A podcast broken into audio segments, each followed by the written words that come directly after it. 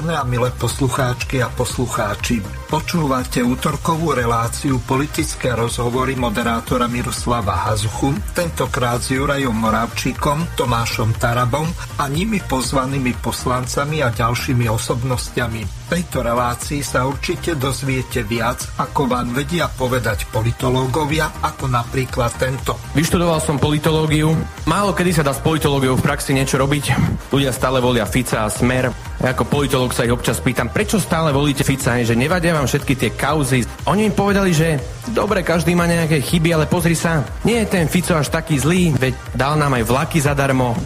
Dobre, vlaky zadarmo, hej, to dal aj Hitler a chodili na čas. Hej,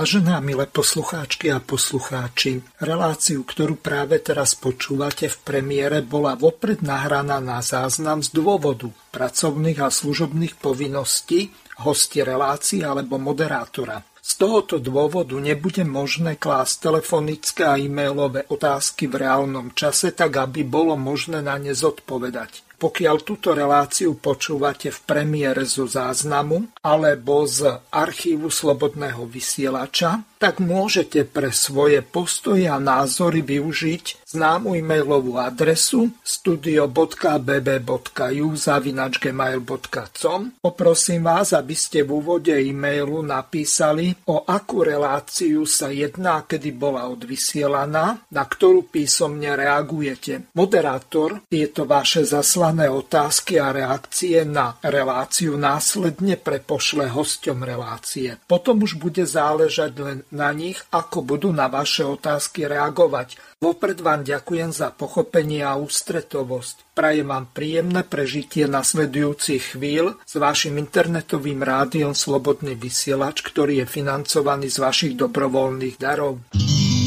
Počúvate Slobodný vysielač. Rádio, ktoré vás spája.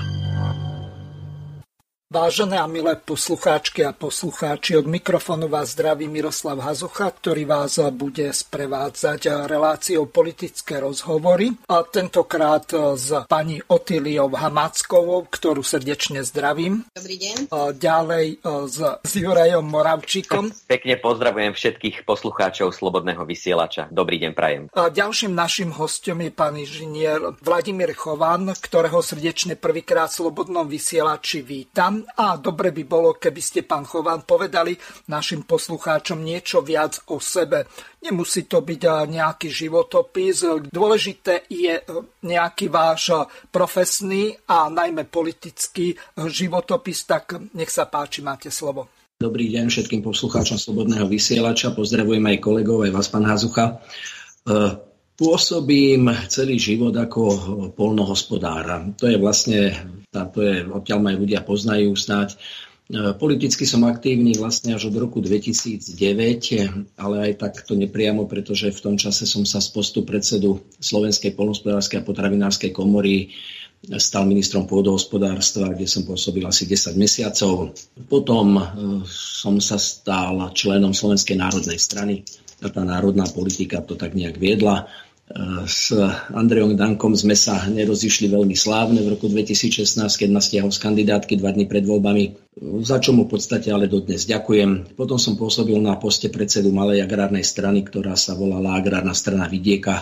Neskôr sme ju premenovali na Doma dobré a zlúčili sme sa spoločne s ďalšími stranami s priamou demokraciou z KDŽP do strany Život národná strana. A tam teraz pôsobím ako podpredseda. Venujem sa teda hlavne tej politike pôdohospodárskej alebo regionálnej alebo politike vidieka, pretože to všetko spolu súvisí. Profesne pracujem ako 32 rokov pracujem ako šéf poľnohospodárskeho podniku, okrem teda krátkeho pôsobenia na Slovenskej poľnohospodárskej a potravinárskej komore a na ministerstve pôdohospodárstva. Šéfujem viacerým organizáciám, samosprávnym, ale teda všetko sa týka tej odbornosti, poľnohospodárstva, chovu dobytka, regionálneho rozvoja a tak ďalej. To je môj život v podstate. Dobre, spýtam sa vás na jednu dôležitú vec. Vy ste sa zmienili ohľadom toho, že vás bezprostredne pred voľbami Andrej Danko stiahol z kandidátky.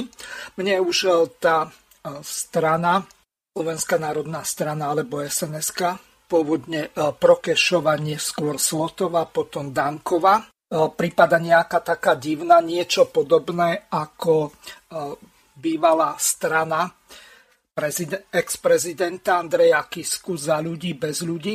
No tak, ako to tak sledujem, tak skoro všetky tie významnejšie osobnosti alebo minimálne známejší ľudia, tak už sú úplne iných stranách. Akú vy vidíte perspektívu tej strany SNS, s ktorou ste sa nie najlepšie rozišli?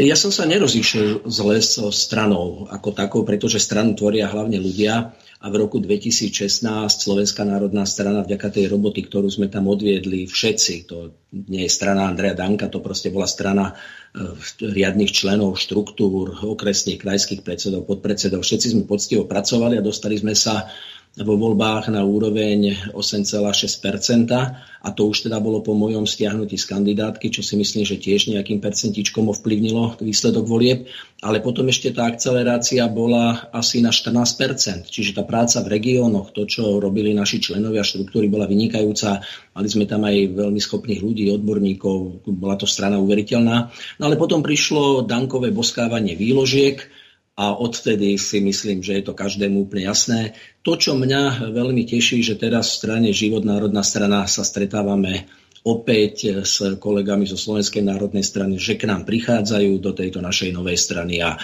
tá spolupráca po tých regiónoch začne, bude pokračovať. Bude samozrejme pokračovať bez takých ľudí typu, ako je kapitán a je mu možno zo pár podobných. No, moment. On už kapitán nie je, je na ňom zdegradovaný a okrem toho, okrem nejakého boskávania výložiek, tak mal aj rigohroznú prácu, ktorá bola v podstate kompilátom alebo dokonca kópiou nejakej doktorantky či rigoróznej, neviem ako to dobre nazvať, pani Hamáčková. Vy máte doktorát z práva, takže viete, že sa tam jedná o rigoróznu prácu, ktorá v podstate nejakým záhadným spôsobom sa zduplikovala a Andrej Danko dostal na inej fakulte titul JUDr, čiže tých kauz bolo podstatne viacej od nejakých tričiek, horáliek a tak ďalej a jeho pripitosti občas v parlamente. Ale táto relácia nie je o Andrejovi Dankovi, Andrej Danko je síce teraz aktívny na sociálnych sieťach, ale tam to asi začína a končí. Takže pani Hamáčková, ako je to vlastne s tými rigoróznymi a rigohroznými prácami? Rigoróznu prácu si musí urobiť magister práva 2 roky po skončení, teda po 2 rokoch po skončení, aby získal diplom alebo titul JUDr, doktora práv. To je rigorózna práca pre doktora práv. Je veľa právnikov, sudcov, advokátov, ktorí pracujú len s dosiahnutým vzdelaním magisterským a už si JUDr nedorobia, ale tam je takýto postup. Čiže ďalšia práca, žiadna ďalšia škola, ale ďalšia akademická práca. Dobre, doplním vás.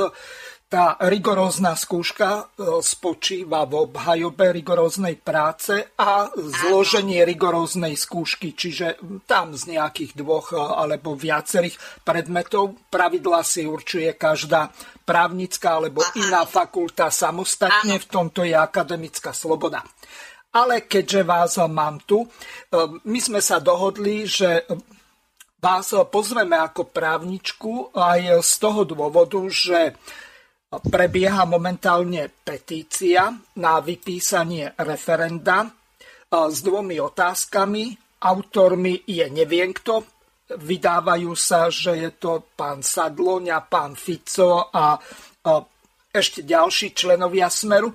Čiže z tohoto hľadiska prebiehajú rôzne diskusie o tom, či je alebo nie je zmarené referendum a či to predchádzajúce bolo, či toto, keď pani prezidentka, dovolím si tvrdiť, dosť nešťastným spôsobom zasiahla do toho, že ešte neboli ani predložené referendové otázky s petičnými hárkami, už nejako preventívne vyslovila svoj názor, zvolala si nejaké konzílium či poradný orgán právnikov, ktorí sú jej naklonení. Samozrejme, iní tam ani nepracujú. No a zaujala také stanovisko, že zneistila voličov pod... respektíve tých, ktorí by mali záujem túto petíciu podpísať a prísť k tomu referendu.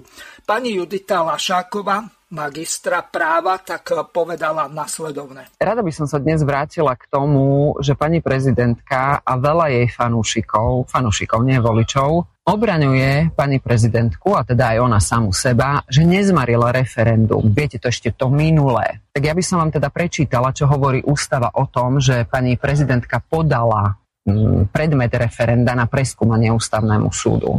Ústava Slovenskej republiky hovorí v článku 125b, odsek 1. Ústavný súd rozhoduje o tom, či predmet referenda, ktoré sa má vyhlásiť na základe petície občanov alebo uznesenia Národnej rady, je v súlade s ústavou alebo s ústavným zákonom. Odsek 2 hovorí o tom, že návrh na rozhodnutie môže podať Ústavnému súdu prezident Slovenskej republiky pred vyhlásením referenda, ak má pochybnosti, či predmet referenda, ktoré sa má vyhlásiť na základe petície občanov alebo uznesenia Národnej rady, je v súlade s ústavou alebo s ústavným zákonom.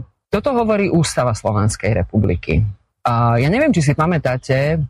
Okrem referenda sme tu mali ešte jednu veľkú takú aféru so zmluvou, teda s tou obrannou zmluvou uzavretou medzi vládami Spojených štátov amerických a Slovenskou republikou, vládou Slovenskej republiky, takzvanou DCA zmluvou. Aj o tom hovorí niečo ústava, tak aj to si prečítame. Článok 125a, odsek 1. Ústavný súd rozhoduje o súlade dojednaných medzinárodných zmlúv, na ktoré je potrebný súhlas Národnej rady s ústavou alebo s ústavným zákonom. Odsek 2. Návrh na rozhodnutie podľa odseku 1 môže podať Ústavnému súdu prezident Slovenskej republiky alebo vláda predtým, ako predloží dojednanú medzinárodnú zmluvu na rokovanie Národnej rady Slovenskej republiky. Toto hovorí ústava v jednom aj v druhom prípade, čiže môže prezident podávať. Skúsme sa však pozrieť na to, čo hovorí ústava o právomociach prezidenta. Článok 102. Článok 102 odsek 1 hovorí o kompetenciách prezidenta, čiže prezident, odsek 1, písmeno B, môže podať na Ústavný súd Slovenskej republiky návrh na rozhodnutie o súlade dojednanej medzinárodnej zmluvy, na ktorú je potrebný súhlas Národnej rady Slovenskej republiky s ústavou alebo s ústavným zákonom. Čo hovorí ale článok 102, odsek 1 o referende, to je písmeno N. Vyhlasuje referendum. Prezident vyhlasuje referendum. Takže, ak ústava tvrdí, že prezident môže podať aj v jednom, aj v druhom prípade návrh na Ústavný súd, pričom do jej právomocí patrí, že môže podať dojednanú medzinárodnú zmluvu, ale vyhlasuje referendum, tieto dve slová. Aké bolo potom to rozhodnutie pani prezidentky podať referendum a nepodať DCA zmluvu? To ona nezmarila referendum, ona to len podala na Ústavný súd. Článok 125b hovorí o tom, že predmet referenda môže podať prezident. Ale článok 102 odsek 1 písmeno N hovorí jasne, že prezident vyhlasuje referendum bez akýchkoľvek podmienok. Takže ak si tieto dve veci dáte do kontrastu, vám jasne z toho vyplynie, že to referendum zmarila. Zbytočne bude vyplakávať ona a aj tí, ktorí ju chcú obhajovať, že ona to referendum nezmarila, lebo to povedal nezávislý Ústavný súd. Ak to Ústavný súd nezávislý povedal v referende, respektíve pri tej petícii, nie v referende, že či môže byť vypísané to referendum, to prvé, prečo pani prezidentka nepodala aj tú DCA zmluvu na Ústavný súd? Lebo nechcela. Tak ako vystúpila pri tej DCA zmluve, že ona ju podporuje, mala vystúpiť aj pri referende. Ešte raz, Zopakujem, a toto je môj názor. Z môjho pohľadu pani prezidentka zmarila referendum, lebo ho nechcela. Takže toľko právnička Judita Laššáková. Pani Hamáčková, ja mám taký dojem, že títo právnici čítajú len to, čo sa do ich právnej konštrukcie, aby podporili svoj právny názor, hodí. Dobre by bolo, keby ste prečítali odsek 125 článok odsek 3, kde sa konkrétne hovorí o tom, ako má vlastne postupovať ústavný súd v prípade, ak v súlade s článkom 95 odsek 1 a odsek 2 sa prezident rozhodne podať návrh o pochybnosti tých otázok, ktoré majú byť predmetom referenda, tak dobre by bolo, keby sme túto vec raz a navždy uzavreli. Ja nie som podporovateľ, volič ani nejaký fanda pani prezidentky, ale ja som presvedčený, že ona konala striktne v súlade s ústavou, pretože podľa článku 104 odsek 1 vo svojom sľube každý jeden prezident sa zavezuje, že bude svoje povinnosti vykonávať záujme občanov a zachovávať a obhajovať ústavu a ostatné zákony. Čiže ak ona má v súlade s jej právnym vedomím a svedomím alebo presvedčením istotu o tom, že tie otázky nie sú v súlade s ústavou, tak na to má plné právo v zmysle týchto dvoch článkov, o ktorých sme hovorili.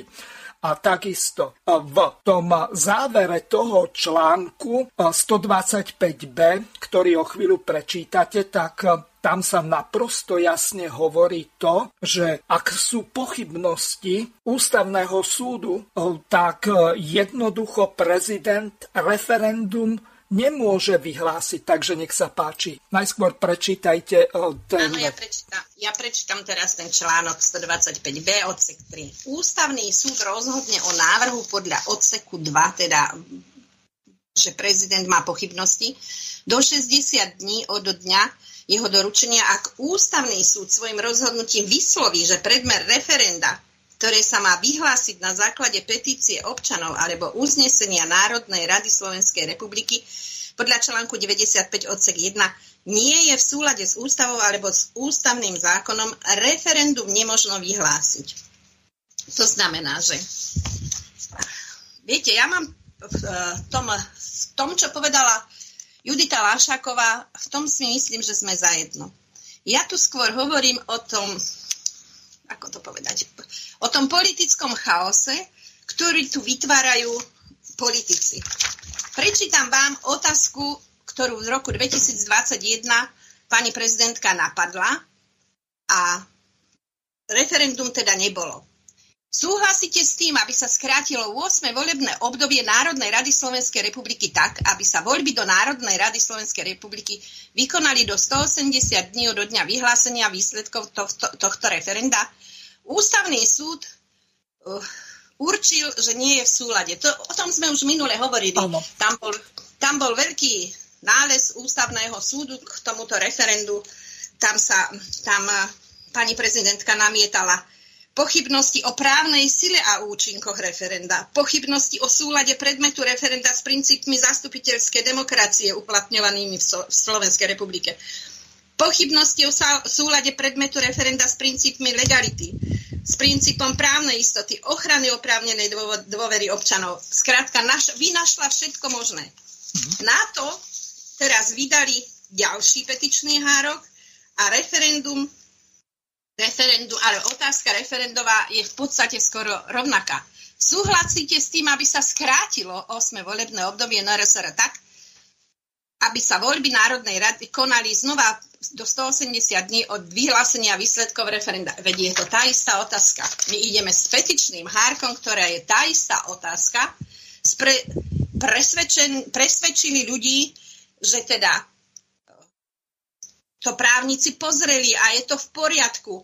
Neviem, ako to je v poriadku, keď jednu otázku neodsúhlasili a o rok nám ústavný súd odsúhlasí to je také zavádzanie. Jednoducho nie je jasno v pohľade na referendum, v princípoch ústavných, z toho dôvodu, že každý si myslí, že si presadí to svoje. Je mi to ľúto, je to môj názor a my to tu rozhodne v tejto relácii, pán Hazucha, nedáme na poriadok, pretože to je otázka tej právnej svojvôle štátu a s tým my nepohneme ďalej. Schválne som si to vypichla, že teda tieto dve otázky sú takmer identické a ono sa to znova dalo. Tu je, že skrátilo volebné obdobie. Presne rovnaké otázky. No dobre, len teraz my musíme vychádzať z toho nálezu z júla 2021 a tam Ústavný súd výslovne žiadal buď Národnú radu alebo ľudí v referende, aby sa to dalo do ústavného zákona, respektíve ako článok ústavy, kde bude explicitne uvedené, že na základe referenda alebo na základe uznesenia Národnej rady je možné skrátiť volebné obdobie. Čiže takýto nález našiel Ústavný súd, respektíve vydal. To, že predtým v rokoch 2000 a 2004 boli, ak si dobre pamätám, dve referenda na skrátenie volebného obdobia, ale tie prezidenti v tom čase úradujúci nenapadli na Ústavnom súde, lebo podľa ich vedomia a právneho presvedčenia tak to bolo podľa nich v súlade s ústavou. No lenže my tu nemáme nejaké precedentné právo ako niekde v Anglicku alebo kdekoľvek inde, kde sa takto riadia. Tu sa skoro každá jedna vec posudzuje ad hoc a v tom je asi ten právny bordel v slovenskom právnom systéme, pretože jeden sudca môže vydať povedzme také uznesenie alebo rozsudok a iný sudca ho vôbec nemusí rešpektovať a pritom môžu byť aj na tej istej úrovni napríklad krajskí sudcovia alebo okresní sudcovia alebo ústavní sudcovia alebo sudcovia Najvyššieho súdu alebo správneho súdu. Čiže tu už je rozdiel, že jeden senát v rámci toho istého súdu môže vydať iné rozhodnutie. A toto je to, čo vnáša tú právnu neistotu, pretože tu niečoho sa chytiť, okrem toho, že povieme jeden taký bonmot. Najlepší právnik nie je ten, ktorý je špičkovým odborníkom v práve, ale ten, ktorý pozná práve toho sudcu, s ktorým je v súdnom spore, respektíve ktorý tú jeho právnu vec posudzuje. Čiže otázne je, že či neplatí to, že korupcia je základom právneho systému, ale nikdy sa nemôže dokázať z toho dôvodu, že tá sa spravidla neuzatvára v súdnej sieni, ale za zavretými dverami niekde, kde nie sú žiadne odposluchy a tak ďalej. Ale vy ste sa zmienili o jednej dôležitej veci. V čom súhlasíte s Juditou Laššákovou? No, tu ako dotazovala mi, počkajte, ktorý to bol článok ústavy. Článok 102 ústavy. Ano. Že môže podať na ústavný súd, už to je rozporuplné, alebo teda vyhlasuje referendum. No dobre, podala a nevyhlasila, ale tam ho to referendum ona naozaj zmarila. V tom teda súhlasím s ňou, že to referendum zmarila. A v čom zmarila? Ja som presvedčený, že ho nezmarila, že dodržiala presne literu ústavy. Nie. Judita povedala, že zmarila referendum, keby bolo, nevyhlásili ho nikto ohľadom tej USA zmluvy, to BCA, či ako to je. DCA, to je. No, skrátka, že tam mala dať referendum a že tam ho v podstate hneď zmarila. Len takto ja vás zastavím. Pani prezidentka vypisuje referendum buď na základe uznesenia Národnej rady, alebo na základe petície. To znamená, že nebola ani predložená petícia s tými 350 000 podpismi a ani Národná rada o tom uznesenie neprijala. Čiže ona nemôže konať nad rámec svojich právomocí, lebo by porušila ústavu. To je pravda a vy ste si vlastne hneď tým aj odpovedal. Jednoducho nebol časový priestor, zmluva bola natajno. Viete dobre, že ľudia sa tam pred Národnú radu postavili vykrikovať. Aj ja som bola, sa priznávam. Jednoducho oni nedali ľuďom možnosť. A čo sa týka v parlamente, však tam tie hlasy až dokupovali, aby teda sa tá zmluva uzatvorila. To mali ich úlohu. Od vonkajších síl mali takúto úlohu, oni ju splnili. Kto vie, čo nám to ešte prinesie, ale v každom prípade, keď sa niekedy vyhlási stanné právo, a to si myslím, že môžu robiť kedykoľvek, tak budeme mať plné ulice amerických vojakov. Ľudia si to neuvedomujú, ale bohužiaľ. No, ja tu mám jednu takú celkom zaujímavú nahrávku, kde sa k tej tajnej zmluve vyjadroval Ľubo Blaha, Lajčák, Kotleba. Môžem povedať, že tie dva kľúčové body sú plná suverenita Slovenskej republiky pri všetkom rozhodovaní a po druhé žiadna prítomnosť a trvalá prítomnosť amerických ozbrojených síl na našom území. Tak dneska pán predseda vlády potvrdil, ako aj pán minister zahraničných vecí, žiadne základne, žiadni cudzí vojaci a žiadne dohody, ktoré by narúšali suverenitu Slovenskej republiky. Bodka, vybavené. Vážení občania, len pred chvíľou skončilo zasadnutie Výboru Národnej rady Slovenskej republiky pre európske záležitosti s jedným cieľom zistiť, aká je pravda ohľadom tej nešťastnej zmluvy o obrannej spolupráci medzi Slovenskou republikou a Spojenými štátmi americkými. Na výbore som sa ako jeden z poslancov, ktorí nie sú členmi výboru, zúčastnila ja. Prišiel tam minister Gajdoš, aby to vysvetloval a na konci sa hlasovalo o uznesení, ktorého cieľom bolo to, aby ministerstvo obrany a ministerstvo zahraničných vecí konečne zverejnili návrh tejto zmluvy medzi Slovenskom a Američanmi, aby sme sa konečne dozvedeli, čo v tej zmluve všetko je, ako veľmi sa majú zdvihnúť tie nadpráva amerických vojakov, ako veľmi sa má pošlápať suverenita Slovenska, aké špeciálne výsady majú dostať americkí vojaci a všetci, ktorí s nimi na Slovensko vďaka tejto zmluve majú prísť. A neuveríte, čo sa stalo. Hlasovalo sa o zmluve a pán predseda Blaha, ktorý tak veľmi všade sa prezentuje, ako pri tejto zmluve bojuje, ako bojuje proti Američanom, sa pri hlasovaní zdržal.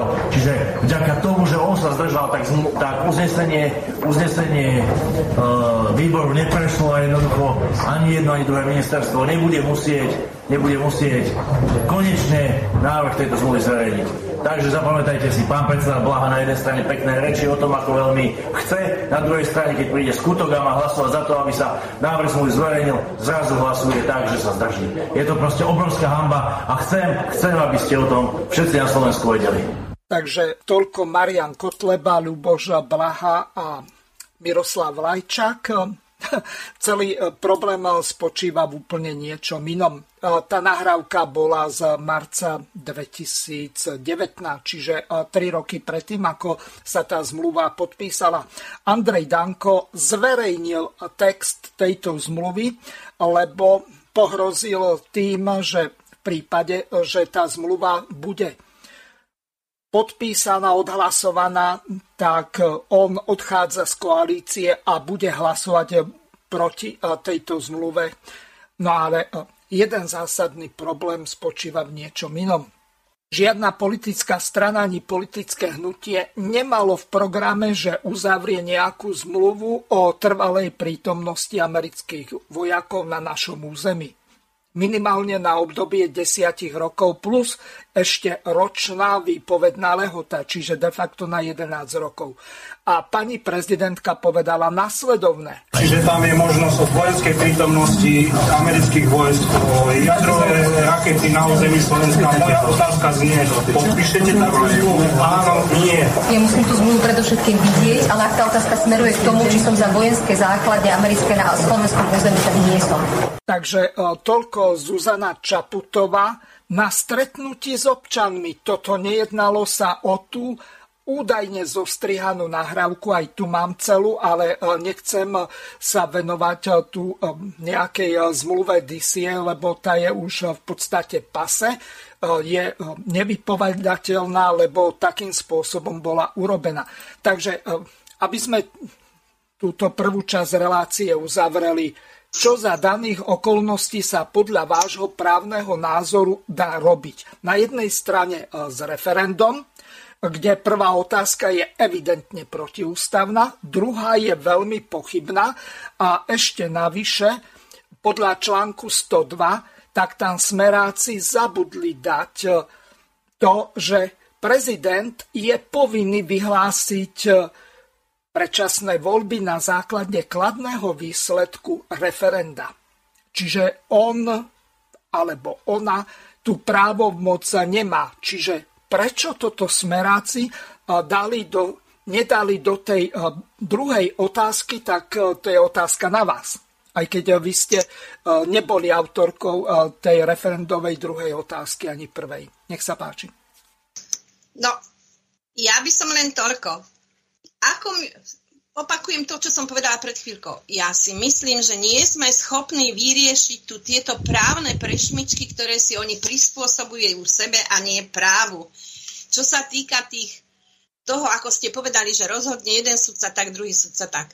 My sme už dávno mali implementovať smernicu Európskej únie, kde sa hovorí, že každé rozhodnutie v štáte Európskej únie sa použije ako zákon a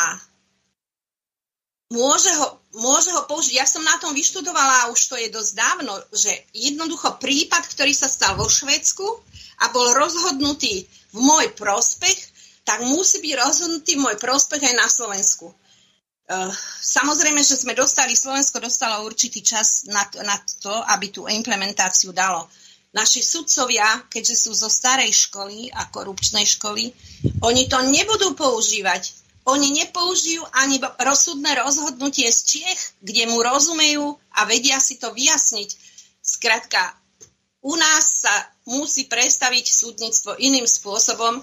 A keď už budeme na Úniu nadávať akokoľvek, tak v tomto by som s Úniou súhlasila, že nemôžu perzekuovať ľudí a nemôže byť takáto korupcia a Slovák alebo chudák občan sa ničoho nikdy nedožije. No a oni toto používajú vlastne tieto právnické prešmičky a povedzme aj podvody, používajú to aj na tej vyššej úrovni a v rámci tej politike úplne enormne.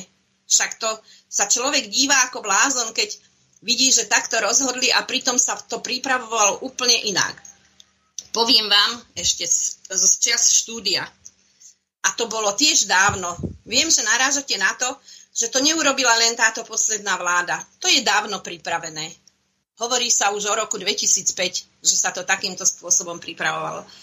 Ale verím aj to, že to bolo v tom roku 2005 z toho dôvodu, že keď som ja študovala, tak nám povedal nám, nechcem menovať, ale bol to dekan právnickej fakulty a povedal, že pôsobil v súdnej rade a že 3 dňa, 3 noci sedeli nad určitým zákonom, ktorý bolo treba dať dohromady.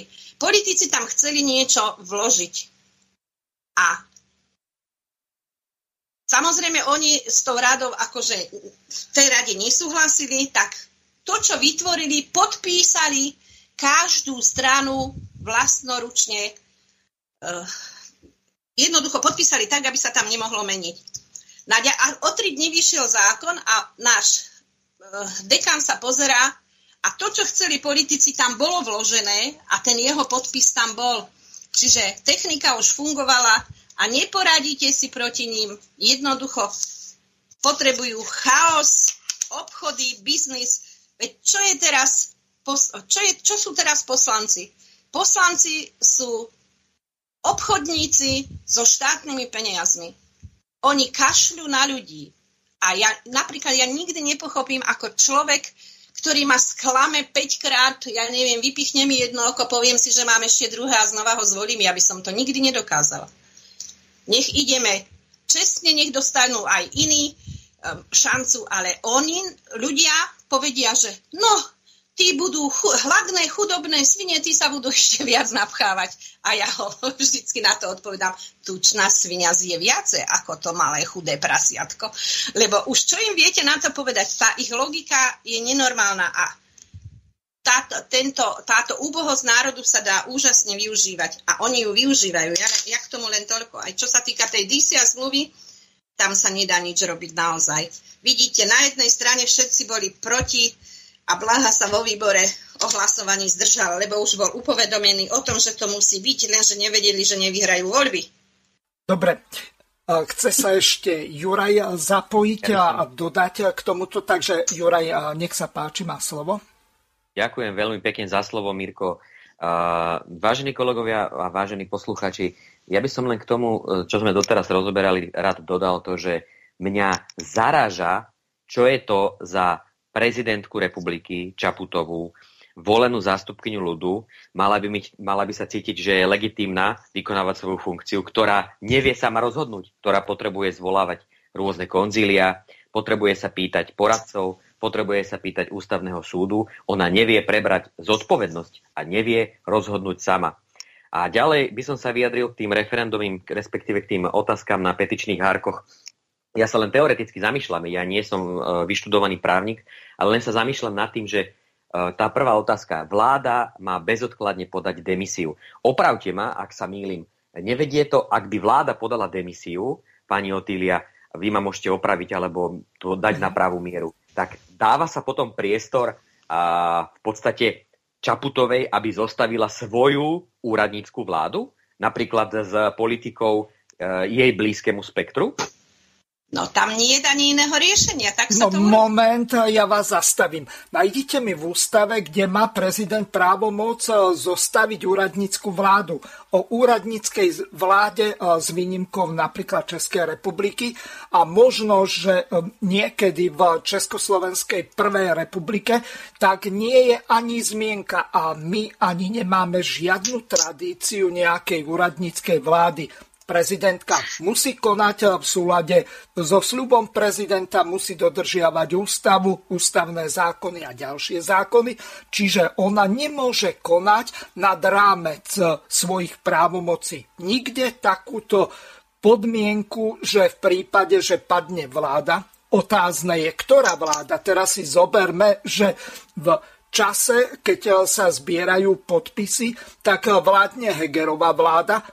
Môže sa stať, že teraz prebieha vládna kríza, tomu sa budeme venovať v druhej časti, že tá vláda, ktorá vládla v čase, keď sa zbierali podpisy, Fico povedal, že už má viac alebo zhruba 300 000, čiže takmer splnený ten limit, tak teraz môže byť od septembra iná vláda, čiže v čase, kedy bude vyhlásené referendum, môže vládnuť iná vláda. A potom, ktorá vláda má padnúť? Tá predchádzajúca, ktorá padla, čo z technického hľadiska nie je ani možné, alebo tá druhá, proti ktorej neboli zbierané podpisy?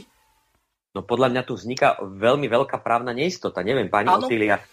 Áno, vzniká právna neistota a ja hovorím, za tých ľudí sa nedá nič povedať a nedá sa len citovať zákon. To oni si vymyslia, dokážu cez poradcov dokážu urobiť taký scenár, o ktorom sme nikdy ani nepočuli, ale môže sa naskytnúť, že tam už aj bude. No ja sa spýtam takto. No, nie je náhodou okrem iného to, že sa neznáša, čo ja viem, Matovič so Sulíkom, je zrejme už od roku niekedy 2012. Oni, aj keď Matovič aj s tými ďalšími 3 ľuďmi, to znamená Vyskupičom, jeho bratrancom, Jurinovou a Feckom kandidovali na kandidátke SAS, oni v podstate spoločne položili tú Radičovej vládu, čiže nehlasovali za jej dôveru, čiže oni toto majú spoločne za nechtami. Veď ja som sledoval tú rozpravu v roku, neviem, či to bolo 2011 alebo 2012, ale asi 2011, keď Radičová spojila hlasovanie dôvery jej vlády s tým eurovalom, lebo v tom bol celý ten problém, že Sulík povedal, že nie toho svatého, že by oni ručili za niekoho iného. Teraz kto bude ručiť za tie dlhy, ktoré urobil v podstate Matovičová vláda alebo Hegerová vláda? Veď my sme na horšej ceste ako Gréci. Čiže z tohto hľadiska je ten zásadný problém a čo s tým sa dá za daných okolností robiť. No, nech sa páči. Ja si myslím, aspekt jednak úspešnosť strany vo voľbách, ale aj dostatočné množstvo podpory v Národnej rade Slovenskej republiky. A myslím si, že prezidentka urobí všetko preto, aby nechala tie strany, s ktorými ona doteraz spolupracuje, samozrejme. No a je dôležité, aby pri tej spolupráci to nebol človek, ktorý je hodnotovo zhodný nie s nimi, ale s opačnou stranou. Musia sa prekonať rozdielne pohľady na niektoré veci a prezidentka tvrdí, že aj sa treba pozerať na to, čo potrebuje Slovensko, ale v tomto momente, v tejto situácii, ktorá nastala na politickej scéne a na Slovensku, si to nemyslím, že ju to zaujíma. Juraj, chceš ešte niečo dodať, alebo pán Chovan? Ak nie, tak prejdeme k druhej ukážke, ktorá sa týka vládnej krízy a toho, že už prebiehajú nejaké stretnutia, v ktorej hlavnými aktérmi sú pani prezidentka, pán premiér a ďalší. Dobrý deň, dámy a páni. Nasleduje vyhlásenie prezidentky po stretnutí s premiérom. Ďakujem pekne, dobrý deň. Dnes som rokovala s pánom predsedom vlády, včera som mala rokovanie s pánom ministrom hospodárstva. Prirodzene okrem iných tém, veľmi dôležitou témou bola vnútropolitická situácia. Je jasné, že kríza neprišla zo dňa na deň, vyžadovalo si to opakovaný prístup. Ja nie som rozhodcom tohto sporu, ale môžem konštatovať, že pokiaľ ide o identifikáciu príčin, myslím, že bola identifikovaná pomerne presne. Bez ohľadu na to, ako si ktorá koaličná strana vykladá dôvody vnútornej situácie, musím konštatovať, že z pohľadu občanov je tu niekoľko jasných faktov. 2 roky od parlamentných volieb tu máme už druhú vážnu vnútropolitickú krízu. Zároveň konštatujem, že táto kríza sa deje v kontexte iných globálnych problémov, ako je pandemická kríza, bezpečnostná kríza, inflácia, ktorá má svoje sociálne a ekonomické dopady, samozrejme energetická kríza. Zároveň vnútropolitické spory sa dejú na pozadí mnohých domácich problémov, ktorých nevyriešenie viedlo k štrajkovej pohotovosti samospráv, k hrozbe štrajku zo strany učiteľov alebo hrozbe výpovedami zo strany lekárov. Ako som povedala v úvode, vládna kríza nie je výsledkom náhody, nie je to vírus, ktorý vládu postihol. Je to dôsledok veľmi konkrétnych udalostí, krokov a vyjadrení, ktorých podcenenie viedlo k tomu, že sme v situácii, že náš štát čelí veľkým vonkajším problémom a zároveň vnútornej nestabilite a nejasnému vývoju. Krízy ale nesmú paralyzovať štát, štát musí fungovať ďalej, práve preto som sa pána premiéra pýtala na to, aké kroky podnikne k tomu, aby zabezpečil stabilitu vlády, alebo aby došlo k umožneniu iných ústavných možností.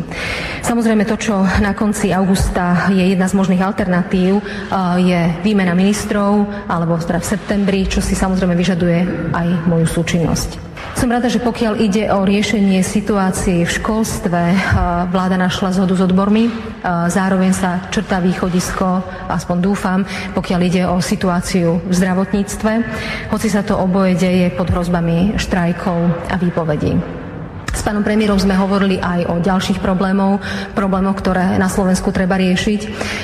Hovorili sme o mnohých legislatívnych témach, hovorili sme o Slovalku, hovorili sme o samosprávach, o situácii v samosprávach, o neobsadených úradoch, napríklad úradu ombudsmana a ďalších. S pánom ministrom hospodárstva prirodzene sme hovorili najmä o energetickej kríze, o pripravenosti Slovenska na energetickú krízu. Na záver konštatujem, že vonkajšie krízy si nevyberáme. Za tie vnútorné ale zodpovedáme. A za vládnu krízu v plnom rozsahu zodpovedá vláda a ja očakávam jej skoré vyriešenie. Ďakujem pekne. Počúvate Slobodný vysielač. Takže toľko Zuzana Čaputová. Teraz začnem od toho zdanlivo najmenšieho problému. Zrejme sledujete, čo sa deje v parlamente. Nie je zvolený ombudsman, ktorý mal by nahradiť pani profesorku Patakijovu. Dlhé naťahovačky boli okolo Hatrakovej a ďalších. Tým sa jedná o bývalú poslankyňu Olano, ktorá nebola opakovane zvolená za detskú ombudsmenku. Potom bol tam nejaký pán Mikloško, ale nie ten modný návrhár, ktorý šije šaty pre pani prezidentku, ale iný. Tak ani nie František, ktorý bol proti kandidátom pani prezidentky v prvom kole. Čiže tu sa jedná o to, že po veľkých naťahovačkách tak bol detský ombudsman zvolený, lenže pre ostatných tak hlavný ombudsman nie je zvolený od marca, kedy pani Patakijovej uplynulo funkčné obdobie. To, kde sme vlastne? Vieme, že keď treba nejaký pandemický zákon presadiť alebo nejaký ústavný zákon alebo niečo také, tak vedia tých poslancov aj s covidom dotiahnuť do toho parlamentu, aby vedeli presadiť ústavný zákon. Lenže tu zvoliť ombudsmana, ktorý by mal hájiť záujmy všetkých ľudí, hlavne čo sa týka základných ľudských práv a slobôd, tak akože to je úplne zbytočná funkcia. Nech sa páči, môžete sa ujať slova, kto chcete. Asi dohodnúť treba.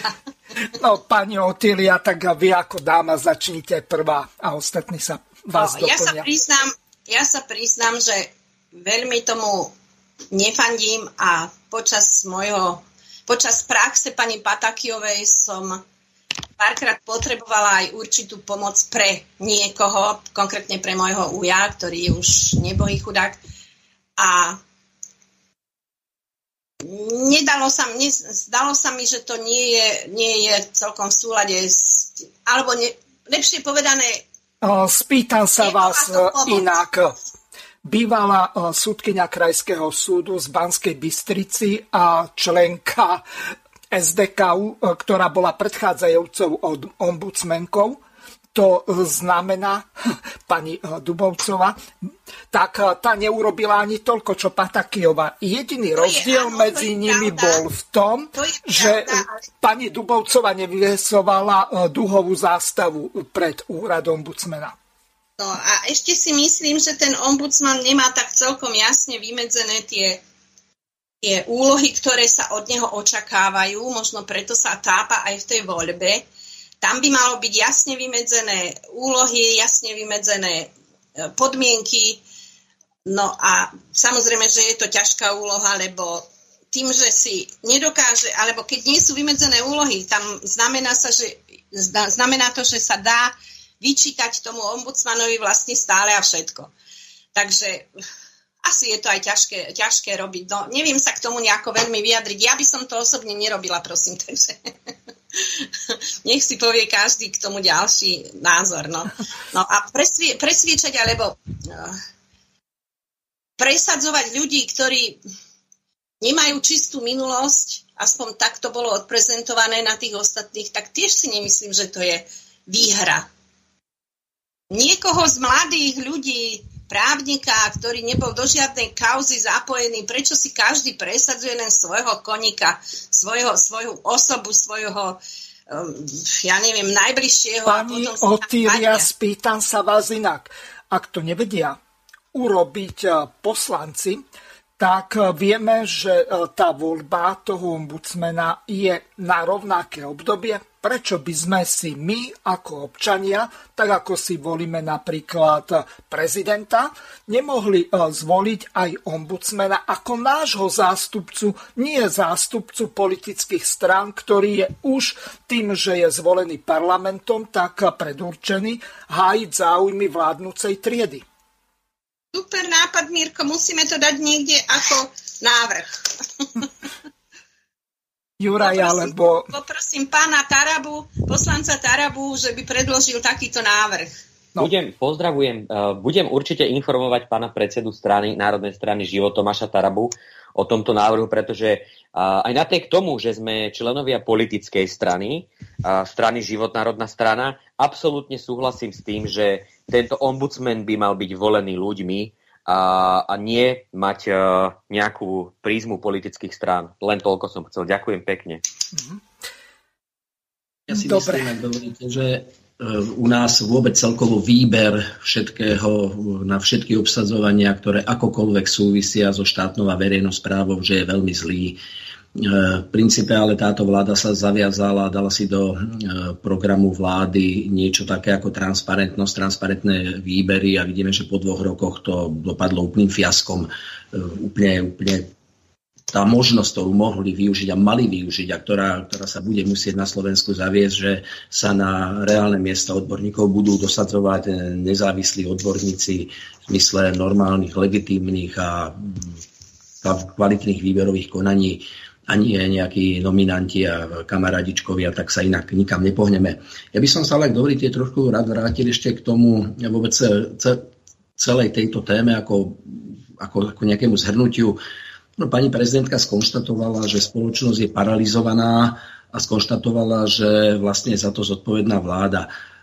Ja s tým celkom nesúhlasím, s tým jej výrokom, pretože si myslím, že prezident je najvyšší predstaviteľ v každom štáte a samozrejme, že vláda je zodpovedná, ale myslím si, že aj svoju mieru zodpovednosti tu má aj pani prezidentka Čaputová. Ja vás ešte doplním. Toto je prezidentkina ústavná povinnosť dbať o riaden výkon ústavných inštitúcií. Čiže ak nefunguje vláda, tak to je jej maslo na blondiatej hlave.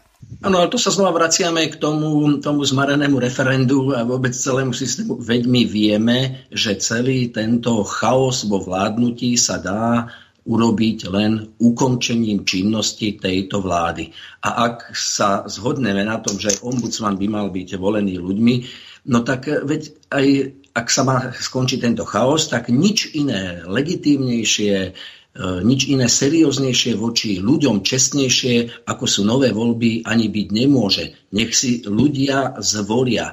A referendum je o tom, že ľudia sa samozrejme môžu aj pomýliť, pretože bohužiaľ zákon o politických stranách slovenský umožňuje aj to, aby jeden majiteľ strany, ako je v tomto prípade Igor Matovič, riadil slovenskú politiku, ale ľudia majú aj právo povedať, áno, prepáčte, zmýlili sme sa, toto nie, a majú právo to povedať v reálnom čase, kedy to zistili, a v prípade Matoviča na to prišli ľudia veľmi rýchlo, takže tu vidím ja aj ten problém s pani prezidentkou, že ak je treba niečomu pomôcť, tak, alebo ak riešiť veci, tak je to potrebné riešiť. Aj napríklad referendum, pretože si myslím, že toto referendum by na Slovensku bolo úspešné vyriešilo by obrovské množstvo problémov. A baviť sa o obsadzovaní nejakých dielčích pozícií v tomto, nazvime to, marazme, veď to ani nemá význam. Ako je zbytočné obsadzovať, lebo si to neviem ani predstaviť. To by sme len kazili znova ďalšie a ďalšie veci a k ničomu by to nemohlo viesť. Nemohlo by to viesť nejakým normálnym riešeniam a k nejakej stabilizácii. To len nové voľby zabezpečia. No, ja s vami súhlasím, len momentálne ja to nevidím vôbec reálne, pretože tak, ako boli postavené tie referendové otázky, aké sú tlaky zo strany koaličných strán na pani prezidentku a aké je jej v podstate politické presvedčenie ako nejakej latentnej podpredsedničky Progresívneho Slovenska. Hovorím latentná, to znamená, že ona nemôže vystupovať, to je niečo podobné, ako keď cez zimu nemôže prebiehať vývoj napríklad v maternici srny, tak je v latentnom stave. Čiže v takomto latentnom stave je podpredsedníčka funkcia pani predsedničky. Lenže jej mozog nevymení nikto. Ona vždy bude uvažovať ako podpredsednička Progresívneho Slovenska a hájiť záujmy a svoje presvedčenie, ktoré je v súlade s jej podpredsedníckou funkciou a jej ideologickým progresívno-liberálnym nejakým ukotvením alebo smerovaním. A toto je ten základný problém, že prečo si my volíme ľudí takých, ktorí sú v podstate nejakí papaláši, funkcionári, spoluvlastníci politických strán. A toto je ten základný problém, pretože ten človek je vnútorne ukotvený a má určitý svetonázor a politické presvedčenie. Čiže už len to, že politické strany majú právo navrhovať zo svojho stredu svojich kandidátov na základe toho, že 15 hlasmi alebo podpismi podporia svojho kandidáta, je zásadný problém. Tu by to malo byť urobené tak, že len ten, kto vyzbiera tých 15 000 podpisov, tak by mal právo kandidovať. A aj keď sa to zdá, že 15 000 podpisov je málo, ale v prípade vyzbierania, tak je to dosť, veď niektoré politické strany, ktoré sa chystajú vstúpiť do politiky a zbierajú podpisy na podporu registrácie politickej strany, tak s týmto už majú vážny problém, keď potrebujú vyzbierať len tých 10 000 platných podpisov. Ako sa vy na toto dívate? Vyzbieranie 15 000 podpisov je samozrejme veľmi náročná záležitosť, ale dáva istý mandát tomu človeku, aby potom mohol pôsobiť v politike, takže je to absolútne legitimné, ale svojím spôsobom túto legitimitu by dokázali zabezpečiť aj politické strany, ak by politické strany neboli zakladané na báze obchodných spoločností. To znamená, ak by museli mať zo zákona také ochranné prvky vo svojich stanovách, vo svojej činnosti, ako majú iné štáty, myslím teda štáty západnej demokratickej Európy, ktoré si nejakým tým vývojom prešli. A ak má teda politická strana byť tým nositeľom moci pre občana, tak aj ten zákon musí byť postavený tak, aby bola nositeľom moci pre občana a aby to nebola obchodná spoločnosť. To znamená, že máme politické strany, ktoré majú dokonca aj okresných predsedov, ktorí nie sú členmi politickej strany. No tak to už je, my máme úplne v tomto chaos a dokedy nezačneme robiť poriadok od tejto úplne základnej legislatívy, tak tu nebudeme mať poriadok nikdy. To sa budeme stále o tom rozprávať, že to nefunguje, no ale nikdy to nebude fungovať. Proste sa postaví jeden človek, začne naháňať čosi, tie marketingové produkty takým spôsobom, ako to dokáže robiť. Napríklad Igor Matovič za to získa hlasy, za to získa peniaze od štátu, ako jeden človek bez akejkoľvek činnosti. No a výsledok je tento. Ja bez zmeny zákona o politických stranách nevidím riešenie na Slovensku. Dobre, skôr ako dám slovo Jurajovi, tak to ešte doplním tým. Ja som našiel, respektíve jeden poslucháč mi poslal jednu takú krátku 1,5-minútovú nahrávku, ako sa u Kovačiča vyjadril Matovič k referendu. Ale ja nerozumiem. My sme si zobrali na seba záväzok, vyzbierame, zaplatíme. Zafinancujeme volebnú kampaň. To sú 100 000 eur. To sú 100 000 eur. To, čo to bude stať štát. A zároveň to, čo to bude stať štát, keď to bude stať 7 miliónov, 7 pracovných hodín, táto zberba, čo nám tu vládne minie, ukradne nám. Takže vôbec ma nezaujíma, prepáčte, keď mi bude niekto hovoriť takýto primitívny argument, že ľudia si vlastne nemajú právo zorganizovať referendum, lebo to niečo stojí. Áno, demokracia niečo stojí, voľby niečo stoja, ale zlodeji nás stoja drasticky viacej. 3 miliardy eur, čo je 3 000 miliónov, za rok rozkradnú. Dobre, tak dozvedeli sme sa, že to nebude opozičné referendum a ľudia prídu v viac kvôli tomu, že to organizujete len vy a nie celá opozícia. Nie, že to nebude opozičné. Je to vaše tvrdenie, ľudia si už urobia názor. Pokiaľ to bude neúspešné, čo voči sebe vyvodíte? My ideme robiť a urobíme všetko preto a robíme to tak, aby to referendum úspešné bolo. Pokiaľ by to bolo neúspešné, lebo môže sa také stať, keďže máme 22%, 21%, 20%, 10%. A čo ste žiadali vtedy od Sulíka? Boli ste redaktorom, že mal odstúpiť z politiky, alebo čo, keď bude neúspešné referendum? Či odstúpite z politiky. Postavíte sa pred ľudí a poviete pardon, alebo... Bojovali sme za dobrú vec, bohužiaľ, nedosiahli sme to, čo sme dosiahli, dosiahneme až pri voľbách. V žiadnom prípade to teda nebude vyslovene politická kampaň len pre vaše hnutie pred voľbami. Ale prečo by to mala byť politická kampaň? Dovolie by 2 roky? Alebo koľko to robíte sami, napríklad. Ale uvidíte, za aké veci to robíme. Dobre, v poriadku. Počúvate Slobodný vysielač.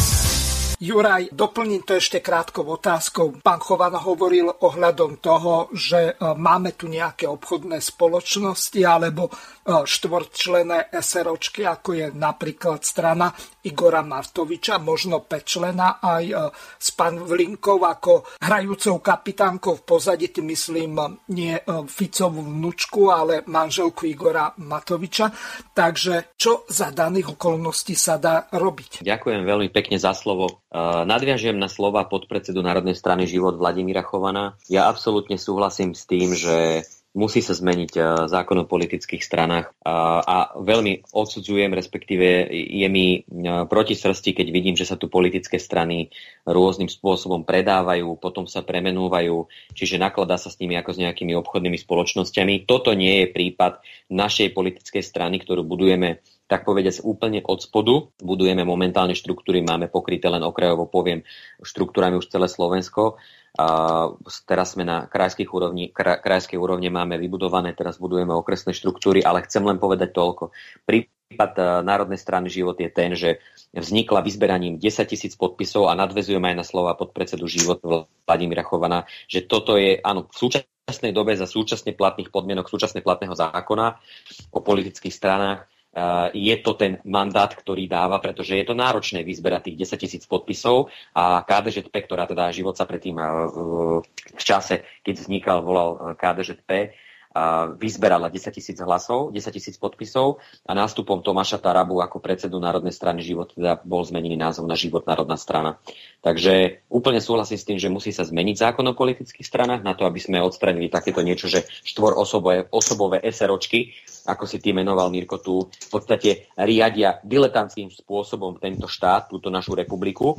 No a pani prezidentka v podstate to je taká hegerovsko-čaputovská vláda, lebo doteraz, keď sme počúvali aj ten jej príhovor, doteraz nevidela problém. No kto byl na problém, Slovalco? No predseda Národnej strany Život Tomáš Taraba a moja kolegyňa Linda Škriňarová, ktorá bola nositeľkou tejto témy, keďže pochádza z tohto regiónu od vás. Áno, bola hostkou v relácii. Bola hostkou. Ona byla do Slovalco. Zrazu aj pani prezidentka sa toho vie chytiť, lebo už jej, presne ako je ona čistý marketingový produkt rôznych liberálnych médií, tak už zrazu jej poradcovia asi povedali, že je dobré dotknúť sa témy Slovalco v hlavnom príhovore prezidentky. Keď hovorila o školstve, zdravotníctve, tak povedala aj Slovalco. Áno, pretože je to ostuda a nebudem sa tomu ďalej venovať, ak takáto fabrika po 70 rokoch by odtiaľto odišla. No podľa mňa jediné riešenie sú predčasné voľby a Život národná strana bude určite požadovať predčasné voľby. Juraj, ja sa ešte ťa spýtam na jednu veľmi dôležitú vec. Za Ficovej vlády, bez toho, že by nejako výraznejšie zdraželi energie, tak v podstate 20-miliónová dotácia na energie išla do americkej spoločnosti US Steel, bývalé východoslovenské železiarne. Čiže len na to, že oni elektrickým výhrevom tak využívajú tie svoje linky na spracovanie železa, tak boli ochotní tam dať, bez toho, že by bola hospodárska kríza, že by drasticky rástli ceny energií na svetových trhoch, tak a pritom Slovensko je takmer sebestačné vo výrobe energie elektrickej. Stačilo by, keby sme si nerúcali cez nejaký javy z vyraďovaciu spoločnosť ešte funkčné bloky atomových elektrární a keby sme sa nesprávali ako idioti ohľadom dovozu paliva, síce teraz napriek sankciám, tak pred pár dňami pristálo lietadlo, ktoré išlo záhadným spôsobom cez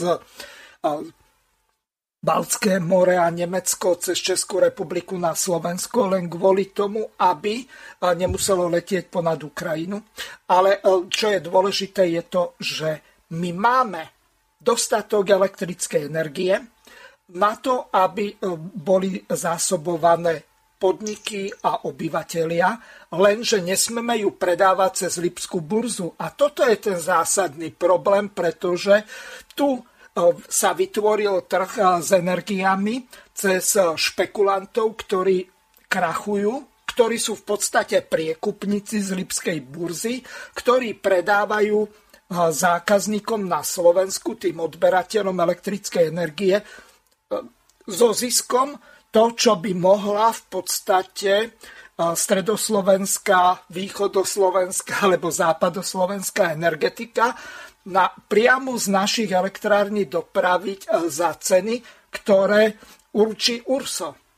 A toto je ten zásadný problém. Prečo podniky a dokonca ešte aj samosprávy, školy a tak ďalej musia nakupovať energiu na svetových trhoch? Toto mi nejde do hlavy. Skúste to vysvetliť, lebo podobný problém je aj s potravinovou sebestačnosťou. Presne súhlasím s tebou, pretože ty si povedal jedno slovo idiotské metódy a ja len poviem, nebudem menovať autora, nechcem nikomu robiť reklamu, len napadlo mi v tejto súvislosti názov jednej knihy, že by to bolo tým, že by máme niektorých idiotov v politike a prepačte mi, že som použil tento výraz. Prečo nie pán Banáš napísal rovnomennú knihu? Tak, presne tak. Pán Banáš napísal rovnomennú knihu, pretože že by máme momentálne idiotov v politike.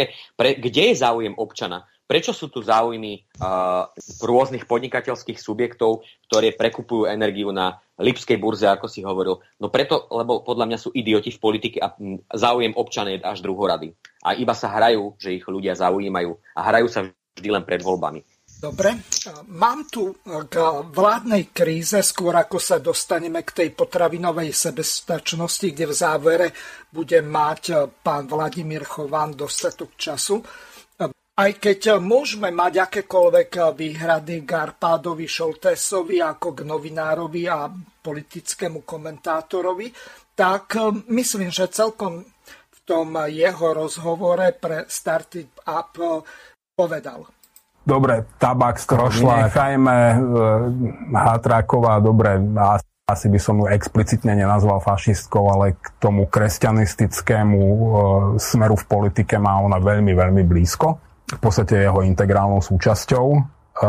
Je pre mňa fascinujúce, že to, čo Boris Kollár nedokázal, povedzme, že zožať v riadnych parlamentných voľbách, dokáže nakúpiť na voľnom trhu. Toto je fenomenálny prístup k politike. Asi to ani nie je úplne svetový unikát. Páči sa mi to, nie ako občanovi, ale ako komentátorovi. Považujem to za veľmi zábavný moment. Páči sa mi, ako už Milan Krajniak v rozhovore u Zuzky Hanzelovej už začal používať na hnedých poslancov politické bielidlo, že kto podľa neho je fašista, kto nie je fašista, že fašista je len ten, kto explicitne sa hlási k slovenskému štátu alebo odmietne verejne odsúdiť holokaust. Čo je veľmi pohodlná pozícia, totiž to slovenský fašizmus nie je nemecký nacizmus. On nepotrebuje byť zo svojej podstaty antisemický napríklad. Kľudne môže odsúdiť aj ten holokaust, ničomu to neublíži. Takže ako napísal svojho času Michal Havrantov, podľa mňa veľmi zásadný text, on tak odkazoval týmto neoľudákom, že už nemusíte nenávidieť Židov, vaši dedovia ich už vyvraždili, oni tu už nie sú. Čiže toto nie je relevantný faktor. A vo všetkom ostatnom síce myslenie tých ľudí, hodnotový svet je úplne fašistický, ale Milan Krajniak si povedal, že toto je moje kritérium. Keď sú ochotní verejne povedať, že Jozef Tiso bol fuj, tak ich berieme. A na tomto sa dá dohodnúť, to nikoho nebolí v zásade. No tak asi niektorí z nich, viem si predstaviť, že asi taký Kotleba to verejne vyhlasovať nebude, ale možno práve s týmito odídencami a tak ďalej. Jemu v podstate stačí aj to, keď o tom nebude verejne hovoriť, že to bolo fajn. To tak z toho vyplýva.